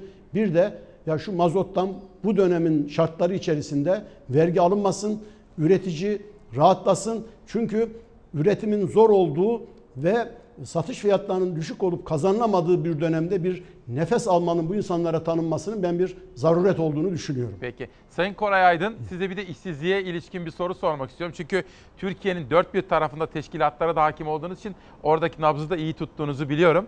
Bizim Ankara'da çok başarılı muhabirlerimizden birisi de Beril Ötkan. O geçtiğimiz hafta Türkiye'nin gündemine İşkur'un önüne giderek oradaki işsizlerin kuyruklardaki manzarasını getirmişti. Şimdi bizim arkadaşlarımız bu konuda Diskar'ın araştırmasına yola çıkarak bir haber hazırladılar. Size soracağım ama Savaş hazır mı? Manşeti verelim. Manşet Pencere gazetesi Genç İşsizler Platformu Mayıs 2020 raporunu yayımladı. Genç İşsizler Platformu tarafından TÜİK ve İşkur verileri üzerinden Mayıs 2020 işsizlik ve istihdam raporuna göre iş gücü dışında bırakılan üniversite mezunları bir yılda rekor oranda arttı. 15-34 yaş grubunda ise 2.4 milyon genç işsiz. Bu raporu izleyelim. Sonra bu genç işsizlerle ne yapacağız? Bu sorunu nasıl çözeceğiz? Koray Aydın'dan çözüm önerisini dinlemek istiyorum. Hastanede çalışıyordum. Bir çıkarttılar. İş arıyorum bulamadım. Zor durumdayım yani. İstihdam edilenlerin sayısı azaldı, sanayi sektöründe çalışanların sayısı arttı. TÜİK Şubat ayı işsizlik oranlarını açıkladı. Oran geçen yılın aynı dönemine göre düştü. Diskar'a göre pandemi sürecinde yaşanan işsizlik raporlara henüz yansımadı. Bugün itibariyle işten çıkartıldım. Korona yüzünden. Kendim tır şoförüydüm. 20 gündür işsiziz koronavirüs sebebiyle. 20 gündür vallahi bekliyoruz öyle. Ee, paramız yok cebimizde. işsiz güçsüz. Koronavirüs salgınıyla birlikte herkes önce can derdine, sonrasındaysa iş ve ekmek parası sıkıntısına düştü. Pek çok işletme kapatıldı. Kısıtlamalar kapsamında hayat durma noktasına geldi. Normalleşme adımlarının ilklerinin atıldığı günlerde TÜİK Şubat ayı işsizlik raporunu açıkladı. Verilere göre Türkiye'de işsizlik oranı Şubat ayında geriledi. Buna rağmen işsiz sayısı 4 milyon 228 bin. Genç nüfus işsizlik oranı ise %24,4. Ne kadar zamandır iş arıyorsunuz? 2 senedir arıyorum iş. Bir yıl oldu. Evet bir yıl. Yok mu iş? İş yok. Türkiye genelinde 15 ve daha yukarı yaştakilerde işsiz sayısı bir önceki yılın aynı dönemine kıyasla 502 bin azaldı. İşsizlik oranı ise 1,1 puan düşerek %13,6 seviyesinde gerçekleşti. TÜİK'in verilerine göre Türkiye genelinde istihdam edilenlerin sayısı bu yılın Şubat döneminde bir önceki yılın aynı dönemine kıyasla 602 bin azalarak 26 milyon 753 bin olarak tespit edildi. İstihdam oranı ise bir önceki yılın aynı dönemine kıyasla 1,7 puan azaldı. Koronavirüs sebebiyle bir aydır işsizim. Evde oturuyorum. İki çocuğum var. Bir engelli eşim var. Hiçbir gelirim yok. Devrimci İşçi Sendikaları Disk'in araştırma merkezi raporu değerlendirdi. Türkiye'nin istihdam yaratma potansiyelinin günden güne düştüğünü söyledi Diskar. Şubat ayı rakamlarına bakılarak pandeminin işsizlik üzerindeki etkisinin görülemeyeceğini söyledi. Haziran-Temmuz döneminde virüs salgınının etkisini görmek mümkün olacak diyen Diskar, işsizlik tahminini de duyurdu. Diskar'a göre dar tanımlı iş ve istihdam kaybı 12 milyona, geniş tanımlı işsizliğin ise 15-16 milyon civarına ulaşması ihtimali var. Koray Aydın'dan işsizliğe dair yorumunu alacağım ama geçtiğimiz haftalarda bahsetmiştim. Bakın ilk defa bir belge geldi şimdi. Passion Fruit diye bilinen bir ürün var efendim. Mustafa Ezici. Bu bugün tarihli bir belge. Geçtiğimiz haftalarda bir bahsetmiştim. İstanbul'da işi gücü bıraktı. Ben dedi üretime geçeceğim dedi. Gazi Paşa'ya gitti, Alanya oralarda yerleşti. Organik tarım ve çiftçimizi de üreticimizi bilgilendirmek gerekiyor. O gün onun o sözlerini bizde anlatırken Tarım Bakanı Pakdemeli görmüş ve Mustafa'yı da aramıştı. Bu konuda biraz bilgi alışverişte de bulunmuşlar. Bu da ilgi çekici. Ben bunu araştıracağım. Sizlere daha sonra bu konuda bilgileri vereceğim. Katma değeri yüksek ürünlere ama çevre dostu ürünlere yönelmemiz gerekiyor. Bunu da altını çizelim. Evet Sayın Koray Aydın. İşkur'un önündeki kuyruklar ve özellikle okumuş genç işsizlik oranlarında %24'e varan korkutucu rakamlar. Nasıl çıkacağız bu işin içinden? Vallahi gü- günlerdir izliyoruz. Tabii üzüntü verici bir durumu. Yani insan e, bu tür şeyleri seyrederken o insanların yerine kendinizi koyarak düşüneceksiniz. E, o zaman o işin rasyonelitesi daha çok ortaya çıkar. Yani büyük bir sıkıntılı dönem yaşadığı Türkiye'nin gerçek. Ama üzülerek söylüyorum. Yani 2009 yılında bir kriz daha yaşamıştık biliyorsunuz. O dönemin, o krizin olduğu 3 aylık periyot içerisinde e, Türkiye ekonomisi %14.4 daralmıştı. Şimdi bunun yani bu dönemde iki buçuk katı daha fazla olacağını uzmanlar öngörü içerisinde söylüyorlar. Yani daha büyük bir daralmaya doğru gide, gideceğiz. E, biliyorsunuz işsizlik rakamları açı, açıklandı. Gene %13.8 civarında işsizlik rakamları. Ama Şubat ayını kapsıyor. Henüz Mart, Nisan ayları devreye girmedi. Şimdi bunların devreye girmesiyle işsizlik rakamlarının çok daha büyüyeceğini düşünüyorum. Ama e, tabi biliyorsunuz bunlar ne kadar göstermek istiyorsalar o kadar gösteriyorlar. Ben yani kendi adıma konuşayım. Ben bu işsizlik rakamlarına inanmıyorum. Daha fazla olduğunu biliyorum. Daha yüksek olduğunu biliyorum. Bunlar manipüle ediliyor. Artık istatistik kurumunda bunlar e, ne kadar açıklamak istiyorsalar ona dönüştürülebilecek çeşitli mekanizmalar kurulmuş. Bir defa TÜİK'in başkan yardımcısı gerçek rakamı açıkladı biliyorsunuz. Yüzde yirmi küsür diye. Adam ertesi gün görevden aldılar. Ondan sonra zaten işsizlik rakamı seri bir şekilde düştü. Hı hı. Söyleyeceğim şu. Türkiye yıllardan beri yani ithalat çıpasına dayalı bir büyüme modelini benimsedi. Üreme, üreme merkezli bir büyüme modeline geçmeden bu ülkenin ayağa kalkması ve işsizlik problemini çözebilmesi mümkün değil. Ee, taşa, yola ve öncelikli olmayan şeylere yapılan yatırımlarla devletin paraları heba edildi. Yani bu kamu özel işbirliğiyle harcanmış olan o 50 milyar dolar paralar ve diğer bütün alanlarda harcanmış olan paralar Türkiye'nin öncelikleri olan e, alanlar alanlar değildi. Yani bizim şehir hastaneleri bizim kurtarıcımız değildi. Yani biz şehir hastanelerini Ankara'da kurduk. Yani numune hastanesinde al dünya kadar hastaneyi kapattık. Yerine bir büyük hastane yaptık. Yani var olanı bir yerde toplamış olduk. Bu bir öncelik değildir. Anlatmaya çalıştığım o. Yani ülkenin geleceğiyle ilgili planlama yapanlar alırlar önce bir öncelikler silsilesi oluştururlar. Yani üretim merkezli Türkiye cari açık veren bir ülke. Cari açık kalemlerine e, geniş imkan verecek, onlara her türlü fırsatı ve imkanı tanıyarak yatırımcıyı o alanlara sevk edebilecek ve cari o açığı ortadan kaldırabilecek bir mekanizma işlete, işletilemediği takdirde Peki. bu işsizlik sorunu çöz, çözemezsiniz. E, zaten de çözülmüyor. Niye çözülmüyor? Çünkü akıllanma yok. Yani her iş bitti. Kanal İstanbul peşindeyiz. İsmail Bey gerçekçi olalım. Bu bir Türkiye'nin önceliği değil. E şimdi sen buraya büyük para harcamayı planlıyorsun. İşte benim söylemek istediğim öncelikler meselesi bu. Yani Peki. ben bakan olduğumda ilk yaptığım iş bütçeyi aldık işleri aldık. Ben öncelik sıralaması yaptım. Numaralandırdım. Parayı o numaralandırmaya göre öncelik kesmeden işlere vererek diğerlerini geri plana atarak böyle bir planlama Peki. yaparak işimizi yapmaya devam ettik. Sayın Koray Şimdi Aydın. aklınıza geldiği gibi yaparsanız çıkan sonuçlar bu olur işte. Efendim sabah bizimle birlikte olduğunuz için, sorularımızı yanıtladığınız için çok teşekkür ediyorum size. Sağ olun, var olun. Sağlıklı günler diliyorum. Lütfen Gönül Hanım'a da sevgi ve saygılarımı iletin. Sağ olun sağ efendim. Sağ ol, teşekkür ediyorum. Çok sağ olun. Hoşça İyi günler kalın. diliyorum. İyi günler. Peki bugün bir de hani 12 Mayıs dedik ya, 12 Mayıs'ın özel ayırt edici bazı hususiyetleri var efendim. Hemşireler Günü. Ama önce yeni gelen kitapları şöyle bir tanıtmak isterim. Avrupalı Türklerin Geleceği Uğur Hüseyin Hasan Çebi böyle bir kitap yazmış ve bana imzalayarak yollamış. Avrupalı Türklerin Geleceği. Almanya, Hollanda, Belçika, Fransa, İngiltere. Orada yeni kuşak, özellikle 3. 4. kuşakta müthiş bir nesil geliyor efendim. İyi okumuşlar, adapte olmuşlar. Hem mazilerini unutmuyorlar Türkiye'yi hem de geleceklerine bakıyorlar. Ben çok umutluyum. Uluç Gürkan, o da yine çok deneyimli bir siyaset ve devlet adamı. Ermeni sorununu anlamak Malta yargılaması 1919-1921 Cumhuriyet kitaplarından bir inceleme kitabı çıkmış. Uluç Gürkan'ın bu kitabı da bana gelmiş bütün hemşirelerimizi başta kız kardeşim Serpil Küçükkaya Kökner olmak üzere sevgiyle, saygıyla bu özel günde selamlıyoruz. Biri var ki en zor anında senin en kıymetlini en kıymetlisi gibi benimseyen. Biri var ki sen gözlerini tekrar hayata açtığında umutları yeşeren.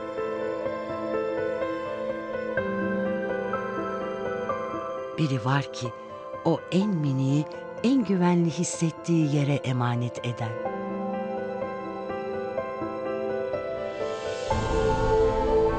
Biri var ki daha önce tanımasan bile acına ortak olabilen.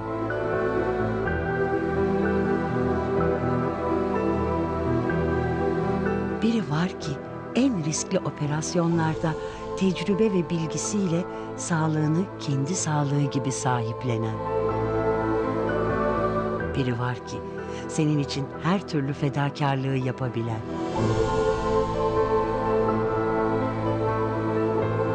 Biri var ki senin mutluluğunu kendi mutluluğu bilen.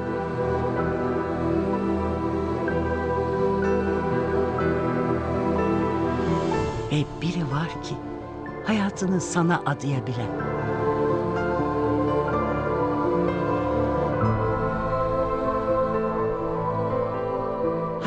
Bizlere adayan hemşirelere minnettarız. Biri var ki diyoruz doktorlarımız, hemşirelerimiz, diş hekimlerimiz, eczacılarımız onlara teşekkür ediyoruz. Mustafa Kemal'in savaşları Hüner Tuncer. Bu arada 19 Mayıs geliyor. Atamızı ona layık olarak anmak istiyoruz. Bayramımızı kutlamak istiyoruz. Koronavirüs döneminde sokağa bile çıkmadan ama yine hakkını vereceğiz. Emin olun. 23 Nisan'da nasıl yaptık? Hakkını vereceğiz yine. Bu mudur? Budur. Ocak Korhan Özduru yazmış ve bana göndermişler. Teşekkür ediyorum kendilerine. Gündeme şöyle bir bakmak istiyorum. Tehlike geçmiş değil. Fotoğraflara lütfen dikkat edin. AVM'de dolaşmak serbest, plaja gitmek yasak olunca insanımız antik kent harabelerini kabin diye kullanmaya başladı. Fotoğraf Antalya Gazi Paşa sahilindeki İyotepe antik kentinde. Pazar günü çekildi. Hakikaten de bir çelişki değil mi? Parka gidemiyorsun, sahile gidemiyorsun ama AVM'ye gidebiliyorsun. Çelişkinin böylesi. Bülent Arınç'tan Sevda Noyan'a tepki. Komşusu olsam eline bir şey geçse kapımız çalıp bizi kesecek diye korkarım. Millet başörtüsünden, camilerden nefret edecek hale gelecek. Sokakta yürüyen başörtülüye bu kadın yüzden hakaret ediliyor diyor. Bülent Arınç sağduyunun sesiyle Sevda Noyan'a tepki gösteriyor. Rasim Zaimoğlu en havadar, en çok hava alabileceğimiz yer olan deniz kenarında sahilde yürüyüş yasak. Ancak en kalabalık yerler İstiklal Caddesi, pazarlar, meydanlar ve AVM'ler açık. Bu kararları anlayan var mı ey bilim kurulu? Bence bu kararı gözden geçirmeli bilim kurulu. Sahillerle, parklarla ilgili kararı da gözden geçirmeli madem AVM'yi açtınız. Profesör Mustafa Öztürk. Fotoğrafa lütfen dikkatle bakınız. Amsterdam'da bir restoran Covid-19 pandemisiyle mücadele kapsamında sosyal mesafe koruyucu ve sosyal izolasyonu sağlayıcı tedbirleri geliştirmiş. Artık yeni bir dünyanın insanlarıyız. Buna göre yaşayacağız. İsmail'cim günaydın. Hazır hastane konusuna girmişken neden Bodrum'da, Marmaris'te, Antalya'da daha sonra konuştuğum için biliyorum. Örneğin Bodrum Havaalanı civarına ya da Milas'a acil bir sahra hastanesi yapılmıyor. Muğla valisi ya da Bodrum belediye başkanları evi olan insanlara buraya gelmeyin diyorlar ama bunu söylemek yerine aslında sahra hastaneleri kursalar olmaz mı diye söylüyor efendim. Bu arada üniversiteli kardeşlerimiz sınavlarla ilgili yeni düzenleme kararını YÖK açıkladı. Dönem sonu sınavları ile bu eğitim ve öğretim yılına ait diğer sınavların yüz yüze gerçekleştirilmemesine, bu sınavların üniversite yetkili kurullarınca tercih edilecek dijital imkanlar veya ödev, proje gibi alternatif yöntemlerin uygulanarak yapılmasına karar verilmiştir. Milyonlarca öğrencinin merakla beklediği kararı YÖK açıkladı. Dönem sonu sınavları yani finaller yüz yüze olmayacak. Sınavlar ya dijital ortamda yapılacak ya da ödev, proje şeklinde olacak. Mart ayında Türkiye'de ilk koronavirüs vakasının görülmesiyle Yüksek Öğretim Kurulu karar aldı. Önce üniversitelerde eğitime ara verildi, ardından uzaktan eğitim modeline geçildi. Bahar yarı yılında ara sınavlar online ortamda ya da ödev ve proje şeklinde yapıldı. Üniversite öğrencileri evlerinden eğitimlerine devam etti. Dönem sonu sınavlarına dair ise YÖK Sağlık Bakanlığı'na danıştı. Bakanlık öğrencilerin şehirler arası kitlesel hareketleri, yurtların yeniden faaliyete geçmesi, sınav ortamlarında sosyal mesafe kurallarına uyulamaması gibi durumların yaşanabilme ihtimali olduğunu belirtti. Risk oluşabilir dedi.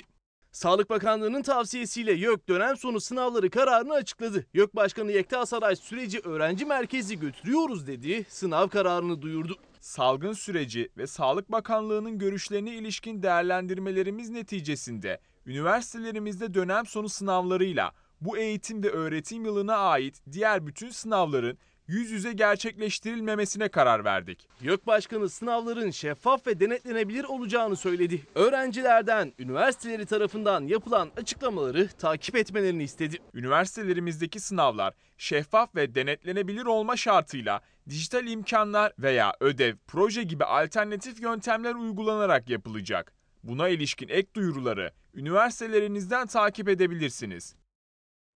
Sinan Sözmen bugün hemşireler günü bu anlamlı gün akşamında tüm hemşireleri alkışlayalım diyor. Hüseyin okumuş AVM'ler açılıyor Ümraniye'de caddeler kapalı bu da bir çelişki değil mi diye soruyor. Murat Bey ne diyor? Murat Bey bütün gerçekleri öğrendiğimiz gibi bir taraftan da umudumuzu canlı tutuyorsun diyor. Çok teşekkür ederim. Öyledir. Sabah sizleri ilk selamlarken ne demiştim? Büyük şairimiz Hilmi Yavuz'dan bir dize alarak demiştim ki her sabah bir masaldır. Şayet iyi anlatılırsa. Gayretimiz bu. Hilmi Yavuz'un dizesiyle anlattım. Geçmeyen ne var hayatta diye soruyor Neşe Kılıç. Geçmeyen ne var hayatta? Her şey geçer efendim. Her şey geçer. Ayşe Gümüş Çoban, Yaftalı Köyün Delisi isimli kitabıyla bizimle birlikte. Ayşe Gümüş Çoban. Ve Alpan Telekin'de de yeni çıkan kitabı Tehlikeli ve Umutlu Gelecek. Bir tartışma. Bunu da Beyza Gözeyik'ten özellikle rica ettim. Çünkü dünya televizyonlarında konuşuluyordu. Trump bir basın toplantısında uzak doğulu kökenli ama Amerikalı bir gazeteci ona soru soruyor. Trump sorulan sorudan memnun değil. Bakın sonrasında neler yaşanır. Please go ahead in the back, please. I have two No, it's okay. Amerika Başkanı Donald Trump bir muhabirin sorusuna sinirlendi. Kısa bir açıklama yaptıktan sonra başka bir muhabire söz hakkı verdi. Ancak muhabir Trump'ın meslektaşına yaptığı davranışı kabul etmedi. Trump kürsüyü hızla terk etti. Ladies and gentlemen, thank you very much. Appreciate it. Thank you very much. Basın mensuplarının sorularını yanıtlayan Trump bir muhabirin sorusundan rahatsız oldu. Muhabir, neden bu kadar insan hayatını kaybederken siz test yarışına giriyorsunuz diye sordu. Trump, bu soruyu Çin'e sorun diye cevap verdi. Well, they're losing their lives everywhere in the world. And maybe that's a question you should ask China. Trump kısa yanıtının ardından muhabirin daha çok soru sormasına izin vermedi. Başka bir muhabire söz hakkı verdi. Trump'ı esas sinirlendiren olay işte tam o anda yaşandı. Çünkü söz hakkı verdiği muhabir sessiz kaldı ve meslektaşının devam etmesine izin verdi. Sir, why are you saying that to me specifically? I'm telling you, I'm not saying it specifically to anybody. I'm saying it to anybody that would ask a nasty question That's like not that. a nasty Please go question. ahead. Trump basın mensuplarının aralarındaki dayanışmayı fark edince teşekkür ederek hızla kürsüden uzaklaştı. Ladies and gentlemen, thank you very much. Appreciate it. Thank you very much. Bakın bütün kadın örgütleri bu videoyu izlesinler efendim. Böyle bir dakikalık bir video. Dayanışma şart. Birbirimizle dayanışma şart. Yoksa üstesinden gelemeyiz. Kadın ne diyor? Benim kadın meslektaşıma haksızlık yaptın. Onun sözünü dinlemelisin diyerek o bekliyor. Dayanışma yapmadan bunu aşamayız. 12 Mayıs'ta doğum günü kutlayanlardan biri de Çalar Saat kadını Necla Çakıcı Aşan. Necla Hanım da bugün doğum günü kutluyormuş. Onu da sevdikleriyle birlikte sağlıklı günler dilekleriyle selamlamak isterim. Dedi ki Cahit Aşıkoğlu isimli kitabıyla İsmail Küçükkale Demokrasi Meydanı'nda. Nail Uyar Meşeler Göverince Meşeler Göverince diyor bakın. Maziye hariçten gazeler Mehmet Genç. Ve bu hafta en sevdiğim şairlerden Biran Keskin. Muazzam aşk dizelerinin şairi Biran Keskin. Onu sevebileceğinin en yücesiyle sevdin. Titreme. Daha fazla titreme kalbim. Bağışla kendini artık. Onu da. Bırak gitsin. Bırak gitsin. O senin ezel gününden kaderin. Sen onu nasılsa bin kere daha seveceksin. Bin kere daha.